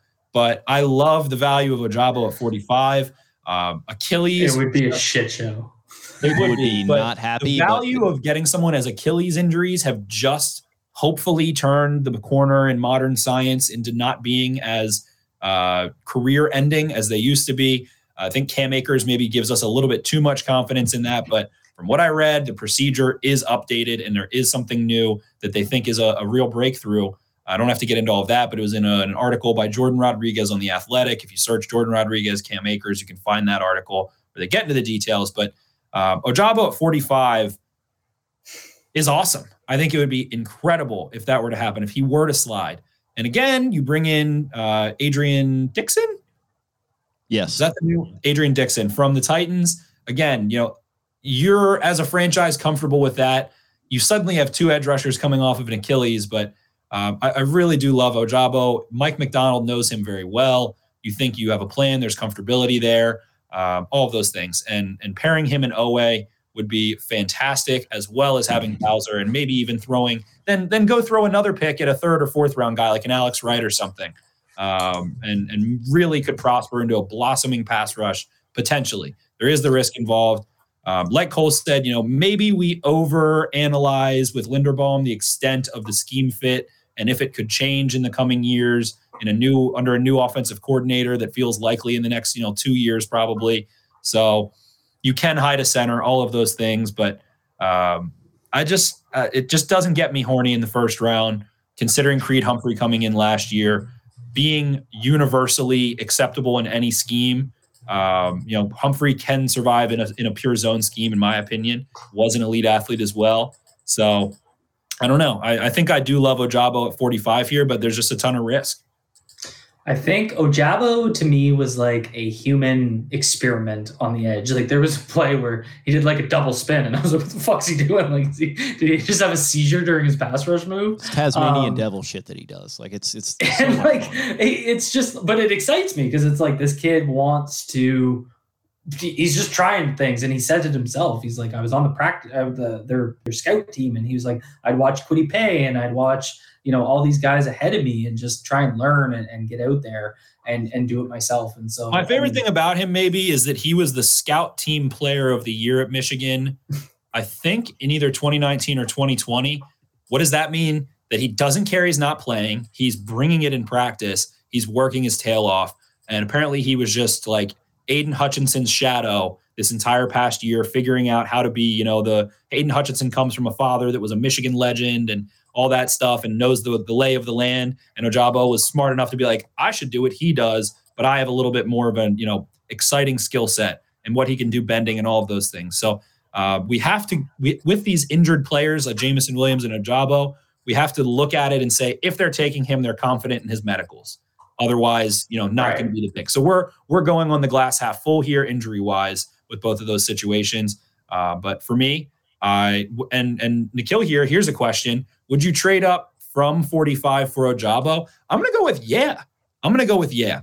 Uh, I think it would be cheap. I think it would be exciting, and I think it would be funny to have two edge rushers with coming off of an Achilles. It would be a classic Ravens Twitter like ha ha ha. But I absolutely would. We would go up for Ebiketie. I know that, and I would. Ha- I have a higher grade on Ojabo than I do on Ebiketie, and we're assuming the best health wise. Yeah, And mean, I, don't think you can underrate how sweet Nigerian Nightmare is with Oweh, Ojabo, and Madubuike. So I'm also here for the branding. and they're gonna. Yeah. I mean, like this is you know, it's been said, but they're gonna have the full scouting report at, at least one year's worth of one and a presumed connection. Um, I assume he and Macdonald probably text a little bit, so you know, uh, you know, he's probably going to be telling Macdonald that he's healthy and ready to go, and their medical team is going to be looking into it all, obviously. But I don't know. It just feels like the way these injuries. The only thing we need to have out there is Rasheed Walker did absolutely own his shit, and so Rasheed Walker Hive stand up. Rasheed Walker should probably be in the bracket. Um, but Did the best of any. I think I watched seven games of Ojabo, and his toughest opponent was certainly Rasheed Walker. Well, either way, I mean, that's him whipping up on Tyler Linderbaum there, who was a two seed and he was a seven. So I think that was our first upset of the night and uh, a pretty significant one there with David Ojabo, a seven seed over Linderbaum, a two. So that moves us up to Sauce Gardner and the Petrie dish, Jalen Pitre, uh, a six seed with Gardner as a three. Gardner's a weird one. He was the guy, you know, as soon as the process started, everyone was a little bit of a cool name bias, a little bit of this guy's going to be there at 14. Jake hates his name. You Yeah. hate his name. It's just like, come Sau- on. Sauce versus Smoke should be the final of Right. bracket. Yeah. It's just like, uh, guess what? Guess what's a cooler name than Sauce Gardner? Petrie, because he's got the land before time connection. But Sauce Gardner is a weird one because you're probably going to have to trade up. Pitre feels like a trade back end of the first round scenario. So Spenjamin, I Jake, what's a know- worse name, Kaiir Elam or Sauce Gardner? What's a worse name? Yeah. Kaiir Elam is a great name. Are you scared of the Elam? No, I'm name? not. Listen, I And the I could, stench of his uncle. I can look past those things. I'm not the New York Jets who's going to pass on uh uh who was it um William Gholston because of Vernon Gholston. That's not me. What a joke. But Spen, you're a big Pitre guy, and uh, I know you like Gardner, you know, as well. But uh, there there are some value discussions to be had here. So the Ravens won't be getting Gardner at 14. Um, of anyone in this class, Johnson, I guess, Cross, Hamilton. I think he's the one that's least likely. Uh, I think it's a zero percent chance that he's there at 14, barring a gas mask. So, with that in mind, arranged. let's let's say what is it what does it take to get Gardner? Probably your second round pick and a fourth round pick. I would say to go get Gardner. Um, so you are saying we are going to now have Marlon Humphrey and Sauce Gardner, and in the short term, at least we have Marcus Peters. We also have Brandon Stephens back there. Um, we want we value Gardner. If there's a team that's horned up for Gardner in this league, maybe only second, maybe to the Seattle Seahawks, it's the Baltimore Ravens. He has insane length. He plays with an edge. He has ball skills. Um, I think he's a weird tackler, but he kind of puts off the. He's kind of similar to Marcus Peters. He like wants to smoke, but isn't like a good form tackler. Like he wants to run up and throw you on the ground, but it's weird and he's really lanky, like a pterodactyl. Um, so Gardner, I have Stingley as cornerback one still. Gardner is is neck and neck there, but you have to trade up to get it. So this one was a little funky. Um, like you said, Jake, you know, we started early with corners. It felt like it might be a possibility, and now it feels like a closed door. Uh, but with Pitre, I, I've said it. uh, We talked about it in when we did the episode. It's like somewhere between Elijah Molden and Honey Badger, and that's going to be a damn good football player. And it could be at 45. It could be a trade back from 45. It could be a trade up from 76. I think he's instantly starting. He's instantly your starting slot corner. He is going to bring it nonstop. He's a football maniac. He tested well. He wasn't as small as people thought. He processes everything better than anyone. He fights tight ends to the death. With like will get penalties happily fighting tight ends to ruin their Sunday. Um, so love Pitre, highest level run defending DB ever that I've ever seen. I think um, can corner on a tackle as a pass rusher, like knows how to swipe hands and turn and go hit a quarterback. Can do anything. Red star player for me. Love him, love him, love him. Awesome slot corner. Safety stuff, I think, is a little projected. I think he can go play some safety, do some things for you, but you don't need him to because you have Chuck Clark, you have Marcus Williams, you have Brandon Stephens. So you can pick his best spot. You don't need to put him anywhere where he's uncomfortable. Uh, I do. I don't know that he's going to go be a man slot corner against a high level slot receiver and be able to win in and out of a two way go with routes. I don't know that that's his best usage. I think he's a little better against the running backs, tight ends, being in the box, blitzing, being a weapon more so. Um, so I think his weak spot would be man coverage on jitterbug slot receivers. So uh, love him in every other aspect, and I think he's going to be incredible value wherever he goes. I think he, I think 45 would be towards the beginning of where he goes. What do you think about this matchup, Mr. Cole? Oh, it's a tough one because, like, I, I know we want we had to include Sauce, but I just feel like he ain't getting out of the top seven, right? Like, it Yeah, just feels like And I don't, I don't think they're trading up for him either. I almost feel like this is the Quay Walker last night of cheating. Um, Right. so that I, I, I don't know. I'll, I'll leave it up to you. For our listeners who didn't watch Cole's mock, basically, we did a, a live mock with 32 users. Quay Walker was like 140th on the board. No one knew he was there. Everyone forgot about him. And we could have taken him with the 98th pick. And we were like, this is cheating. He won't be there with the 98th pick. We're men of He- integrity. I I am nothing but my morals. Um, so you know, obviously Sauce Gardner is the better player, you know, pound for pound. Um, but then it's you know to be more realistic, it's you're trading significant draft capital, let's just say, to move up for a falling Sauce Gardner. Let's say at eight, and you're giving up your thirds or you know a second and a fourth or something like that. I feel like we honestly should have put, we should have replaced Sauce with Stingley in this bracket. That could have been fair, yeah. Um, because Stingley could fall because of the injury piece, but I, I what what what I like about Pitre is the slot corner ability and how it fills out the rest of your DB group, and then you know maybe you get another developmental guy who can come on if you want to put um, uh, Humphrey in the slot for certain looks, and that still allows you to put Pitre in the slot, or you bring him off and then you put Marlon in the slot. And you can get a little bit creative with it, right? So it kind of comes down to um, plus they could go with heavier dime looks, and maybe he's that you know DB or you know dime DB or whatever you want to call it, where he's going to do some other other pieces in that in that defense. So I think he's got a little bit of versatility to him, despite being a better fit as a slot. But if they want to play more dime looks, which may make sense with you know the lack of coverage linebackers in the nickel, um, you know I think that could make sense. So um, I'll leave it to you guys how you want to do it. Um, Gardner feels like cheating, but I understand, uh, you know, the uh, if we're factoring in a trade up versus taking Pitre at 45, and then it's a value discussion.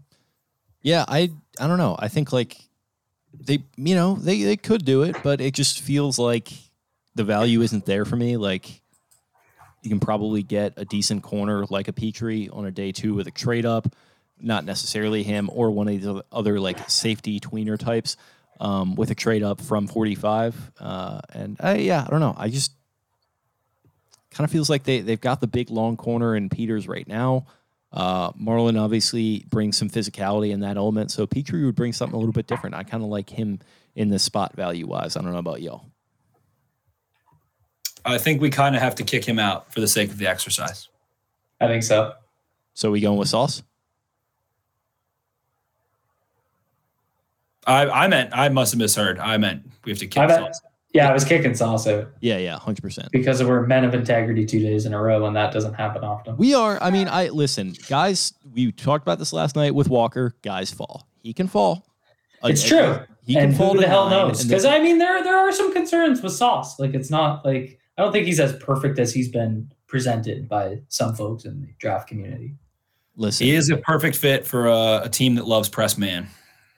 We'll give we'll give that. We might on the actual poll have to put Stingley in in in place of Sauce because I feel like Sauce easily clicks through this. Yeah, it, it- yeah, it could be. It could be. It, wait, also, We'll- but we'll like the, the people, a lot, a lot of the people that are voting on those things don't listen because they'll be like, "Oh, you didn't include this person." It's like, no, dude, listen to the fucking podcast. We just talked about it for an hour. Like, and they're like, that's fine. Like, that's totally okay. But like at the same time, Sauce brings out the beast in Jake. it- yeah, it's just like, come on. Like, I, I don't know. We don't have to get into it. Um, last matchup of the first round: George Pickens at four versus Devin Lloyd, the fifth seed. This is a this is a kind of an interesting one. A weird That's a tough one. Ah, I don't like it. I like it, but I don't. This this I would say of the first round, this and the Booth Jones are are probably the most fun exercises to have out. Um, I think Hamilton Williams was good. I, I got to give that because I That one was you, too. your summary of luxury on overs D was a really good frame. So well, well done. Well, we're going there a little bit, but I feel like this is different because you're not taking Pickens at 14. We're going to call it 45 plus, meaning 45 or trade up. And Lloyd is like 50% taking him at 14, 50% you trade back and then take him. Um, so so whatever. And and hey, some people have Pickens really high. Some people do have Pickens higher than Lloyd on their draft board. To me, I'm going to start with Lloyd. I am so intrigued by his versatility as a pass rusher and what he can do as a ninja with his hands and engaging with blockers as a pass rusher. I just don't love tampering with inside linebackers into hybrid roles when they're young in the NFL. I think it puts them into a gray area that leads to them not feeling super confident in their reads as an inside linebacker and not having enough technical development on the edge. I think Parsons was a 99th percentile athlete who came from a hybrid role and is the anomaly, not the norm. Um, Lloyd, I like. I would like Lloyd. He would be my linebacker one if he would take on blocks in the run game with better block deconstruction, with more pop in his hands. He can beat blockers. He does process well. I like Quay Walker as linebacker one um, in this class as things stand. Well, things stand the draft. So Quay Walker is my linebacker one. But Lloyd, it also is tough for me because I feel like I've watched linebackers process the, the heavy two man concepts in college very well. And Lloyd might be the best to do that in the last couple of years in terms of diagnosing, clicking, and closing a la Bobby Wagner. But it keeps not jumping to the NFL. I feel like I've been wrong on it over and over and over again, where Devin Bush, I thought was going to do it and he didn't. And I thought Patrick Queen did it at a really high level at LSU and the snaps weren't there, whatever. There's been a huge learning curve for him. Um, even Jordan Brook, like all of these guys. And Lloyd might be the best. I just feel like I'm trying to train myself to to be better or whatever. And so I think I'm going to take that with a grain of salt. I do like Lloyd a lot. I think he's a starting linebacker. I think he's a successful player. Um, processes well, can give you pass rush. Uh, you know, not the most thumping dude as a tackler or taking on blocks, but really just knows how to put himself in the right spot. Does a lot of things really well. I know Denard and Mike Crawford love him very much so. Um, and I see a lot of those things. I just feel like he wasn't a 99th percentile athlete. And I'm worried about trying to put him in a hybrid role. I would like him to take on blocks better. Yeah, I I don't know. You you said it well, and I'm just not into an off-ball linebacker. So I'm just going to say it right now. I'm going to be voting for uh, Pickens here. I love Pickens. Um, if you're going with a wide receiver, I think it's really important to either have like an elite skill set like Jameson Williams. Like, I, though I don't think he's going to fit my opinion that I'm about to give, I still see the value in it. Um, but George Pickens just brings something you know different to the party. You know, you got to the boys with the beers and there's some guys with some whiskey and he's going to come in with uh, we'll call it the pina coladas because that sounds like something george pickens would do. And he just brings something new to the party um, big body physical uh, you know i think spencer said it a million times he's sick in the head he, j- just is. Um, you know character concerns blah blah blah blah blah. Um, you know we can't say on one hand we have a true players coach and a guy like john harbaugh and then be like well we can't you know we're scared of this guy um, I just I, I, don't really think there's anything out there that makes me that nervous with Pickens. Um, maybe you don't want him in a volatile Urban Meyer led uh, locker room, but I think in Baltimore he's going to be just fine. Um, so I would go with Pickens because I just think he's a different skill set. He's going to give you a physical, big body, a guy that also can push, you know, push the tempo downfield, fits into kind of what they want to do. Um, he's going to also block his ass off. He's going to do I think he comes in and is what you wanted in Miles Boykin and a guy that is just a true X, you know, a true outside, whatever you want to call it, whether you want to narrow it down to X or not, whatever it may be. Um, but he's going to complement Bateman and Hollywood and what they do well. Spen, what do you think? Pickens is I, I, like that. Pickens is like boy or excuse me, like Boykin if Boykin had the dog in him. He's And Miles Mankin. Miles Mankin. And Pickens doesn't just have the dog in him, he is the dog. He is sick in the head. It is volatile and he could fall. He has ACL with him. Um, he wants to block his tail off. He's good after the catch. He possesses true X traits. He is that power forward, vertical threat, fighting for the ball. He has the best hands in this class. He makes insane body control adjustments to the ball. He is a red zone weapon. Um, he loved playing in a dumbed down Georgia run first offense, and he fucking loved it and talks highly of it. And the effort was there. He was stealing releases on the eight straight run play with a lead. He was blocking to hurt people with a lead. He wants to dominate his opponent. He doesn't care. Feels like he buys into the team, but he also buys into like it. He has like some AB in his head in a in like a in like a weird way. I don't know. I don't think it's off the field. I don't know. There's some weird stuff. Pickens could go at the 20th pick or the 70th pick, and it wouldn't surprise me. Um, either or. There's Who's going to take that risk and when? Yeah, there's a lot of weird stuff, but I do ultimately love him. He does have outstanding hands. He can threaten over top. Um, he is still getting the hang of being a nuanced guy, breaking on the, you know, being able to break in and out of his routes a little bit, but think he has a good understanding for variations in coverage. He's very confident, has the confidence that I want in a receiver. Um, so I, I like Pickens. I think we all like Pickens a lot. I think all Ravens fans like Pickens and do want to see a dog in the offense that wants to fight on the offensive line or somewhere or something. Feels like it's been like J.K. Dobbins and Pat Ricard and not a whole lot in the dog mentality. I mean Lamar, but other than that, you know they need need some more of it. So um, Pickens. How is- soon before Pickens fights Peters? That's the question in King. I'm going to give maybe it. they, yeah, maybe two and a they half start days. bullying the entire team. Who knows? Well, there's your there's your pretty much your Maybe they bully Ben Cleveland and he plays up to his size. Let's let's do that. there's your there's your argument for the John Harbaugh like y- y- you know you bring a head case in and you have a good locker room culture and then that kind of calms the head case down is Marcus Peters like right there it's like a guy who you know people talk about maybe being a little bit uh, hot under the collar but there's no real like legal stuff or anything to talk about uh, at least nothing Right. And like the Earl Thomas thing and why like Earl Thomas wasn't a hothead like in his mentality. He just didn't give a fuck about anyone, including his teammates, including going as far as telling the corners, you're on your fucking own. That's not really like a coach can't rein that in. That's just a guy being a fucking asshole. So I mean, it's like again, you can't be like, we have this awesome players coach that is able to resonate. And then you hear Marcus Peters talk about Harbaugh, and you're like, that's what being a players coach means. He found something in Baltimore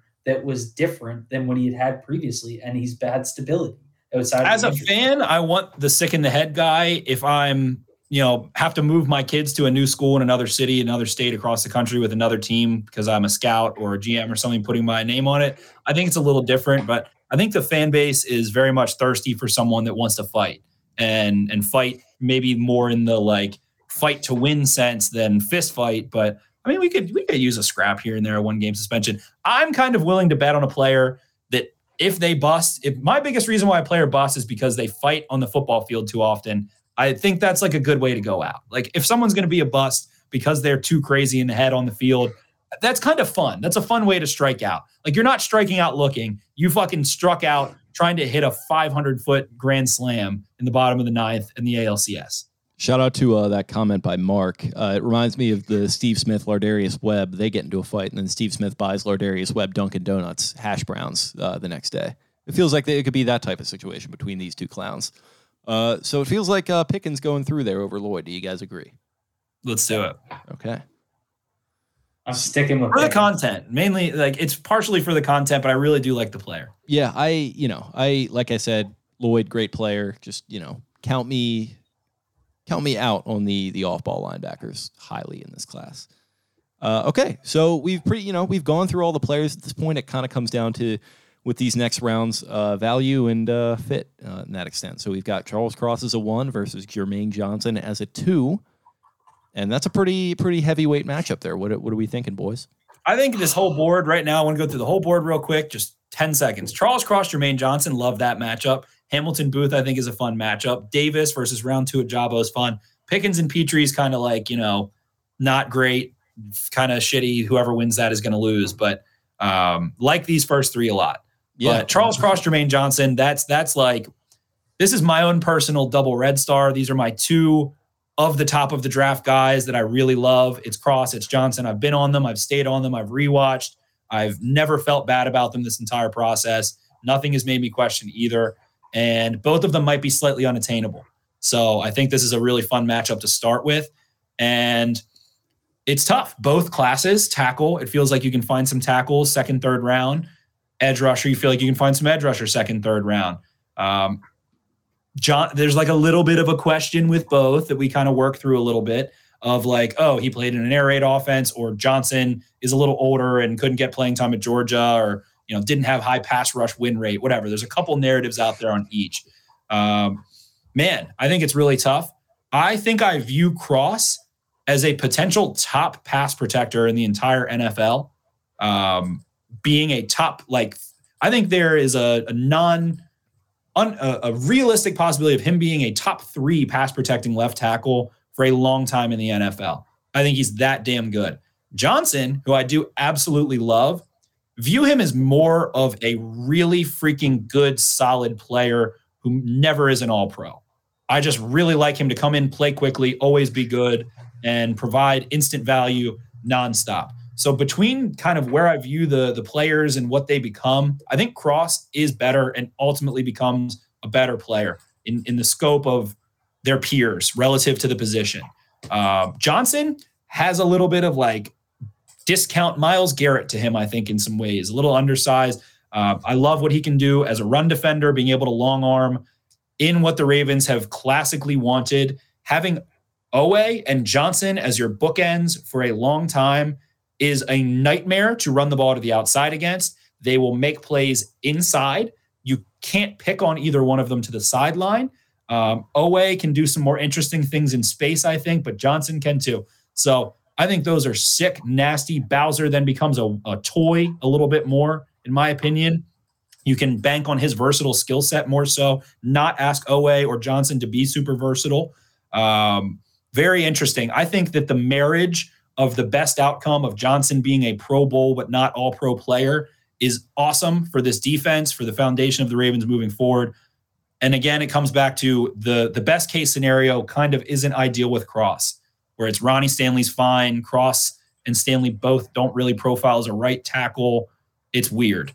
So I, I think this is a weird, weird matchup, but a very fun one. Feels like to me you're more realistically sticking and picking with Johnson at 14, and it feels like Charles Cross is going to be have to, have to be a trade up. I think they both fill pretty much equal needs, uh, and if not, it might be a little bit of a weirder fit with Cross with Stanley's health alleg- allegedly checking out and Morgan Moses coming into the picture. I kind of like Johnson here. Cole, what do you think? So I'm the tiebreaker. Oh, I hate this. Um, really well laid out cases. Um, again, I, I can see the path to both. It's kind of are you paying your ultimate insurance, um, but a guy that's also going to fit versus um, you know someone that's going to come in and be an impact player on the defensive side of the ball. Because I do think he's I think he's day one ready, um, which is good because I, I, I saw I mean I guess anyone that excels in run defense is going to be day one ready. Um, I really feel like Oweh could do a little bit more um, stand up Sam stuff that you kind of saw Ojabo do in their uh, in that Michigan defense, where you know Jermaine Johnson's kind of hand in the dirt doing the Hutchinson role um, a bit more. So I I see the argument for both, and you would expect me to go with Charles Cross, but I'm actually going to go with Jermaine Johnson and move him on. Um, mm. I just think it just it, I, I think I can get a tackle later that I feel better about and I'm just not going to feel the same about the edge rusher, and that's kind of what bugs me. Um, but again, I, I, don't think you can go wrong either way. Um, like both have make such clear sense to me. The O line boy turns his back on uh, his his kind. That's that's wild to see. If his name was Rasheed Walker, I would have went with Rasheed Walker. So mm, okay, well, Jermaine Johnson goes through as a two over a one, so there's another upset. As we move on to Kyle Hamilton, a three versus Andy Booth Jr., the four. This is an interesting one. Benjamin, what do you think? Man, um, wow. I think this is a really peculiar matchup. I kind of am at a loss for words. Hamilton coming in might not really make you win more games. I don't I don't know. I kind of think I just want to go with Booth for the fact that he is a cornerback. Um, I'm not trading up for Hamilton. I don't want to move for Hamilton. Hamilton's BPA 14. Everyone else went. Hamilton's there. Fine, we take him. Twist my arm. Uh, Booth, you know, probably a little bit more of a trade down scenario, but with Marcus Williams coming in, I, I just think it's like how, even if Hamilton's really good, how many safeties do I have? How many corners do I have? I still am going to need a corner. I'm probably going to have to draft or acquire a corner next year. The James Bradberry factor is interesting. I don't know, man. This this one's kind of tough for me. Um, I'll I'll go point. Man, I'll go point Andrew Booth. Um, I'll, I'll go with the corner here, and I'll I'll say that it's just because I think he doesn't have to be a corner one. You've already paid your hundred million dollar corner. You're never going to need Booth to be alone to elevate your entire secondary. But I would love to have him if Marlon can't play, or if I need to move on from Marcus Peters, whatever happens. I think you're getting some security. I think he's developmental. I think he's super young still. Uh, pressure's not on him. And again, it really just feels like deja vu of what happened with Marlon Humphrey in was that 2017, 2017 draft, where you don't have to have a corner in the first round, but man, it probably ends up being a really good idea. So I'm gonna I'm gonna go with Kyle Hamilton uh, just for the fact that he is the best player. It's a stick and pick with 14. He's my guy. I kind of I have to go with him. Uh, I do like Andrew Booth though, but you know there I think there's something to the idea of if the best player in the draft potentially is just staring you in the face at 14, you take him, and then there's some guys available at cornerback on day two and even day three that I think could maybe be reasonable uh, for you to pick and maybe potentially get into the rotation because as they've said they have two first round cornerbacks coming back to play for them in Marlon Humphrey and Marcus Peters. So, Cole, Mark, get out of here with that. All right, my lines are a fine. funny isolated comment. Those lines are too thick. My lines are fine. Okay, Cole, what do you think? I think I'm Mr. Disagree with Spencer today. Um, mm. I just think, and I love Andy, and I love the nickname Andy. Um, I just think Kyle Hamilton's a better player, and I think you can get them. I, I, think you get them on the field with Marcus Williams, and you feel just fine about it.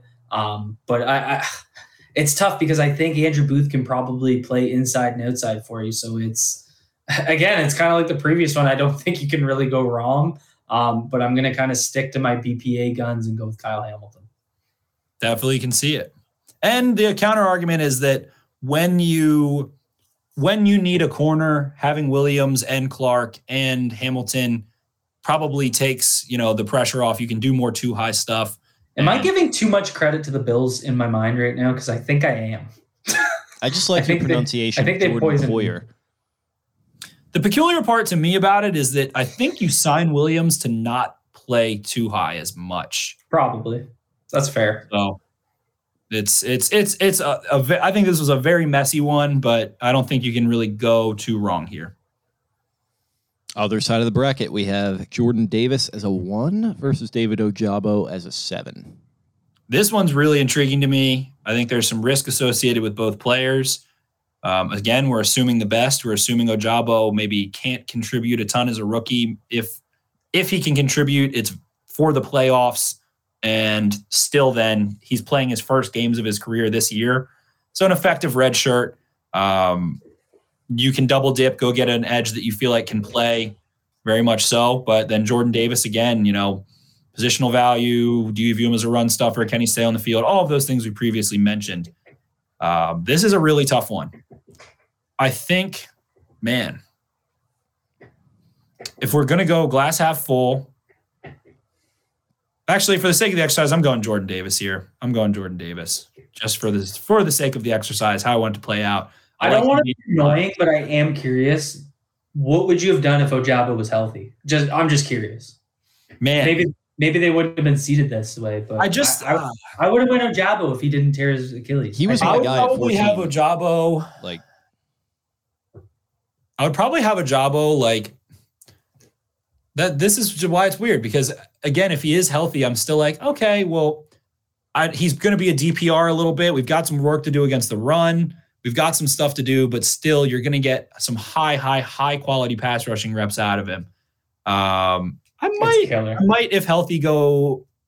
I might go Jabo, but I think I still like like he might end up being edge five for me still.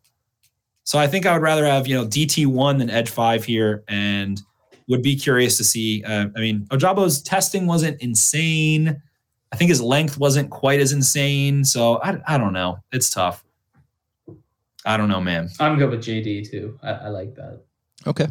So Jordan Davis goes through then. Uh, I would have voted for Ojabo uh, in the second round because I just like the idea of getting maybe a little bit more of a valuable position. Uh, if the board falls that way, you never know. I mean, I'd still like Jordan Davis in certain scenarios at 14, but I would like the idea of something a little bit more splashy and then Ojabo on day two. But Jordan Davis goes through as the one seed, uh, and he will be facing off against the winner of Jalen Pitre as a six versus George Pickens as a four. Gentlemen, what do we think? I think I'm going to go Pickens, second round Pickens. Um, just think X receiver, slot corner. Pitre could be an excellent slot corner, and I'd rather have maybe a good X receiver. And again, I kind of just want to lean offense in this little little bit of luxury. It's just that I don't think Pitre, if Pitre could play some outside corner, I think I would easily go in that sense. He again also might be going a lot higher if that were the case. Uh, so I think I want to lean Pickens here, but I would love to have Pitre on my team. I don't know. Either way, Jordan Davis is about to eat them, so it doesn't matter. Absolutely. So I, I yeah, I'd vote Pickens too. What do you think, Cole? Yeah, second pick. Okay. I was trying to come up with something witty and it, it failed. Listen, that's perfectly fine. All, all that matters is you tried. So George I think Thickens goes through, uh, and he will face off against Jordan Davis as a one. So on the other side, we have Jermaine Johnson as a two versus Kyle Hamilton as a three. What do we think? Dan, fellas? quit being the bracket guy. Like he's in here poking holes in the theory of the bracket. Dan says the bracket that is the most Dan One would comment play I've the ever four. seen. and the two versus the three, not the one versus the two and the three versus the four. And he is right. Okay, Dan. Do you, you like? Do you want to make it next time? Because you're more than welcome. I just fucking worked all day, and then I came home and had to put this together. So sorry, but here we are. Here we are. I don't know how much would have changed ultimately. Yeah, I mean, listen, we're here, and It could, it could have, but this is the way the It's exercise. still going to be out. Jermaine Johnson versus Jordan Davis in the finals. yeah, I think so. I think so. If we had Stingley instead of Sauce, I don't know, but who knows? Apparently, the Texans are. Uh, there's a whole bunch of stuff going on on Twitter right now. But anyway, Hamilton versus Johnson. I'm going Johnson. I I love Johnson. I think I I have a pretty similar grade on them. Um, I, I see Hamilton potentially being somewhere between a Derwin James and a Kam Chancellor. Uh, maybe a little less less extremes of those and a little more middle 50 outcome. But Jermaine Johnson, give me give me the need to the tie goes to the need. Um, I just like his game. I think he can contribute immediately. I think he can cr- contribute in the long term. He's balanced. He's well rounded. You get a good run defender, a good pass rusher, and someone that checks a lot of boxes can do some things in space for you. And I'm very happy. Jermaine Johnson's probably my favorite player on this whole board. So I, I think I'm going to go Johnson here. yeah, it just makes the most sense. Kyle Hamilton's my guy, but yeah, I just think with the need being there and the uh, player being as good as he is, I think Jermaine Johnson makes sense to go through on that side. Bang on, agreed. Boom. Other side, Down goes Hamilton.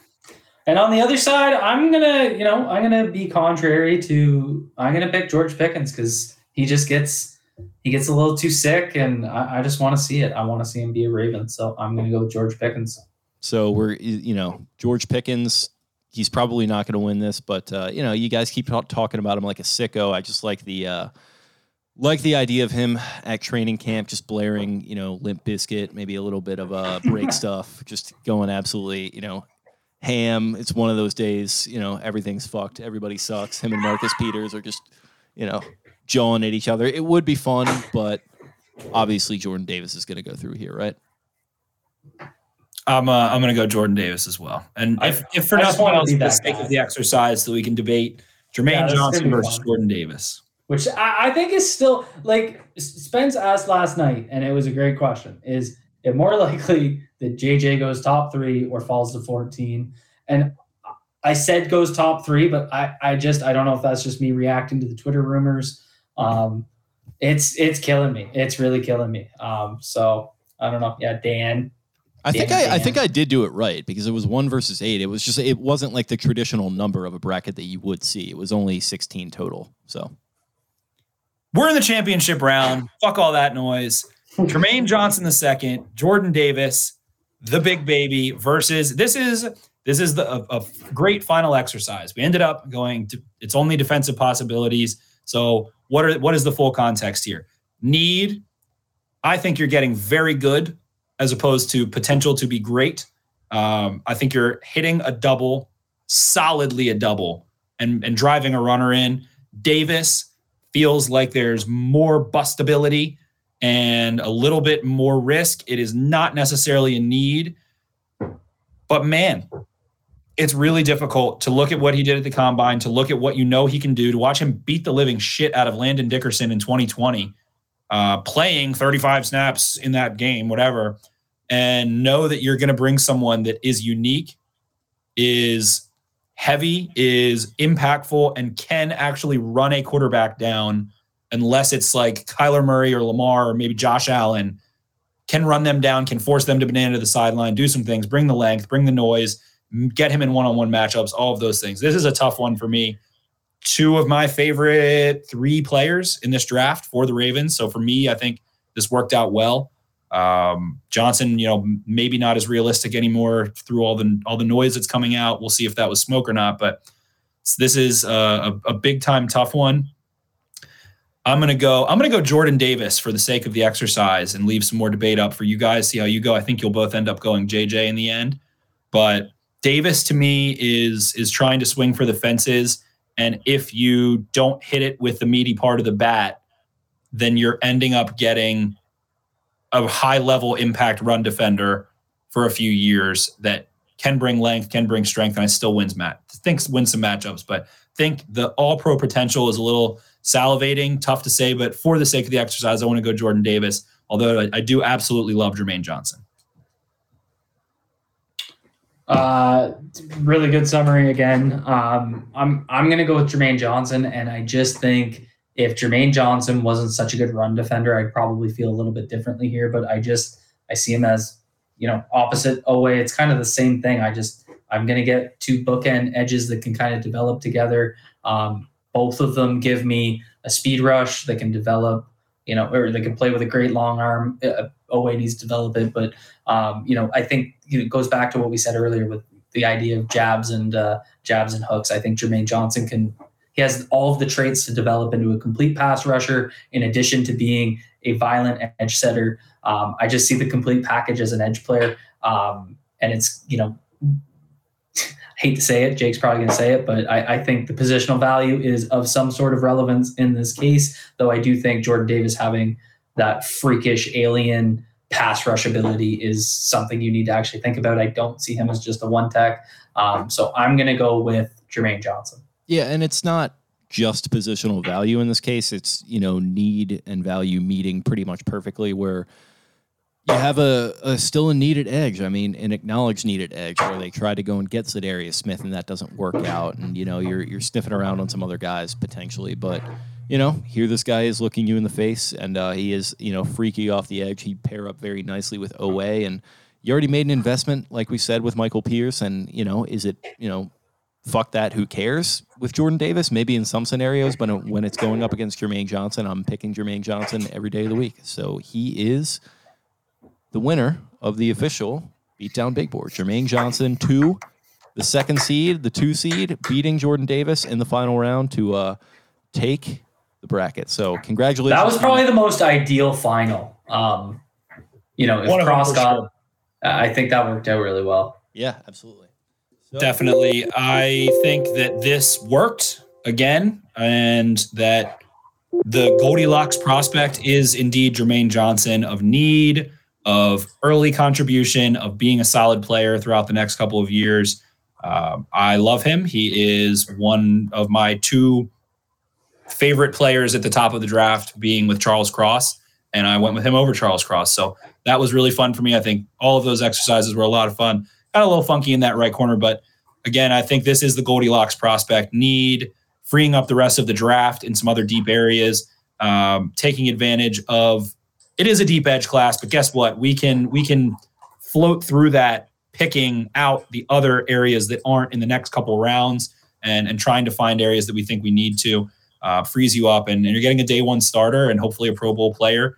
You know, Judon, I think, is not a dissimilar player from Jermaine Johnson. I think Jermaine Johnson's got a little more tools in the toolbox as a pass rusher, uh, coming out of college for sure. But I think that kind of production is a very probable outcome for him, being a 50 plus pressure, eight to 11 ish sack kind of guy that is a good run defender, can pursue in space. Um, so I think what would he look like in the Ravens defense? Kind of a little similar to Judon. I don't think they're the same player by any by any means, but what we've seen, if Matt Macdonald ends up being pretty similar to Wink in a lot of ways, I think that's kind of what we're looking at with Johnson pretty quickly. Also, Judon was an older prospect. Johnson's 23, prodigious length, great run defender, balance game, Goldilocks. I think this exercise worked again, even though it was a little more messy at 14 this year. But uh, I'm pumped with this one. I'm very curious to see how the audience decides as they nailed it last year. So, very curious to see. Yeah, it's much less of an obvious exercise, weirdly, because I feel like 14, you just have a lot more possibilities open, uh, at least as far as like really good players go. So I think that's a big part of it. I think another part of it is this draft is kind of weird and unpredictable, and there's not a lot of good quarterbacks. So that kind of throws wrenches into uh, just who is going to be falling down the board to them. So going to be some options there, going to be some good ones. But uh, yeah, I mean, there's a handful of guys that uh, we really like, and uh, Jermaine Johnson was certainly one of them. So him winning the big board is no surprise for our purposes. We'll see what happens as far as the fan goes. Be sure to keep an eye out for uh, uh the fan bracket that we're going to be tweeting out uh, tomorrow at Podcast Beatdown. It's going to be the same bracket, but you guys are just going to get to vote on it um, in your own in your own way. and so there's going to be obviously a, a, little bit of a, a Twitter competition going down, and we'll see what you guys decide as far as your favorites. And like we said, y'all nailed it with Rashod Bateman last year. I think we had him in our final last year, and uh, ultimately kind of Joe Tryon. Yeah, we we so we had Tryon versus Bateman, oh. and we decided to go with Tryon kind of at the very last minute there. I think in a little bit of an upset. We like we've been saying we kind of were on the right track there with them picking Oweh uh, and Tryon going a couple picks later. But uh, yeah, ultimately, I think uh, it was a great exercise last year. I think it was a lot of fun this year for us and uh, hopefully you guys enjoyed it as well. I have to say that we did do Jordan Davis versus Trevor Penning at 14. If the board plays out that way and Davis is on the board, a lot of those guys are not. Um, other other prospects are not. Then I have to say I wish they took Jordan Davis because that executed in my mind. So that is the final pen there. And Dan says, "How high would you guys trade up to get Jermaine Johnson?" I think 11 yeah, 11. Yeah, just get in front of the Vikings, you know. I, I, I, I, seriously think he's just that complete guy that they need. And I, I like you kind of saw Macdonald and the way he used two kind of bookend rushers. Like it, it just makes so much sense. It allows you to do so much more on the inside. So you can high low with those rushers. Then you factor in taking some pressure off of Bowser, entering him into the mix when he is more towards healthy a lot of fun. And I do think Jermaine Johnson is the Goldilocks for the Ravens in the first round here. Uh, hopefully, hopefully Thibodeaux. Well, whatever. Thibodeaux is not making it to 14, or else he would have been on the board. So hopefully, for edge rushers, maybe Karlaftis sneaks ahead of him. Who the heck knows? But I think a, one of the best fits in this entire in the NFL for Jermaine Johnson would be in Baltimore. Um, I think a lot of people would agree. But Cole, thank you so much for joining us on this very long voyage on draft week, tire you out. Go get some sleep. Go get some uh, animal crackers with icing on them, like you like. You look so and, beaten down. I'm just so tired. Just so uh, no, it's been fun, boys. This is too. Uh, I mean, we've spent four hours together in the last two days, and it's been a blast. So I appreciate you guys, and uh, thanks for having me on. Um, as much as I look run down, that's because I have a very small child that likes to yell things at me that I have to do for her until she yells more. So well, that's not that different than your experience with us. So that's facts. All right, boys. Thanks so much. Thanks everyone in the chat. Peace out. Peace out. Uh, where can the uh, people find you and your work before we get you going? Two guys watching football on the YouTube at Cole Jackson FB on Twitter. Um, if you guys want to debate Trevor Penning or George Karlaftis, apparently I am representing them uh, for all legal matters uh, this week. Uh, so always looking to cut it up over there. But yeah, two guys watching football on YouTube. Uh, if you guys want to go watch a fun show, last night, uh, Spenny and Jake joined me for a live mock four rounds uh, with 31 other real GMs, and it was a lot of fun. So go check that out. And Who did uh, uh who did I name drop there? Beat down. You said Cole looks beat down. Oh yeah, yeah.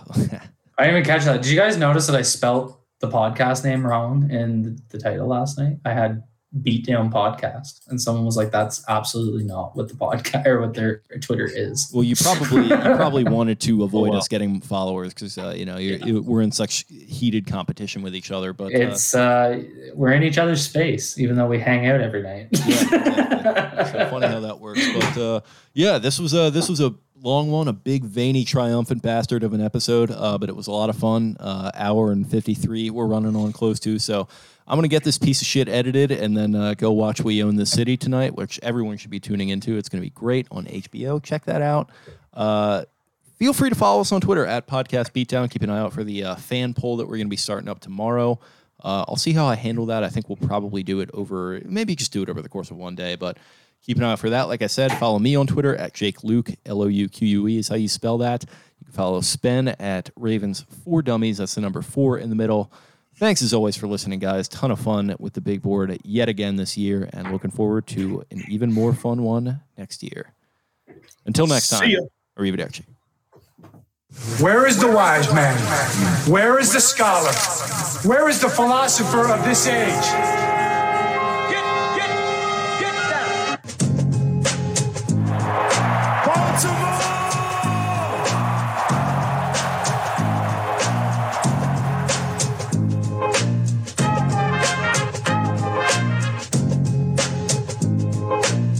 What are they giving? Everything out of me. They gonna get a Super Bowl out of me. Believe that. Believe that.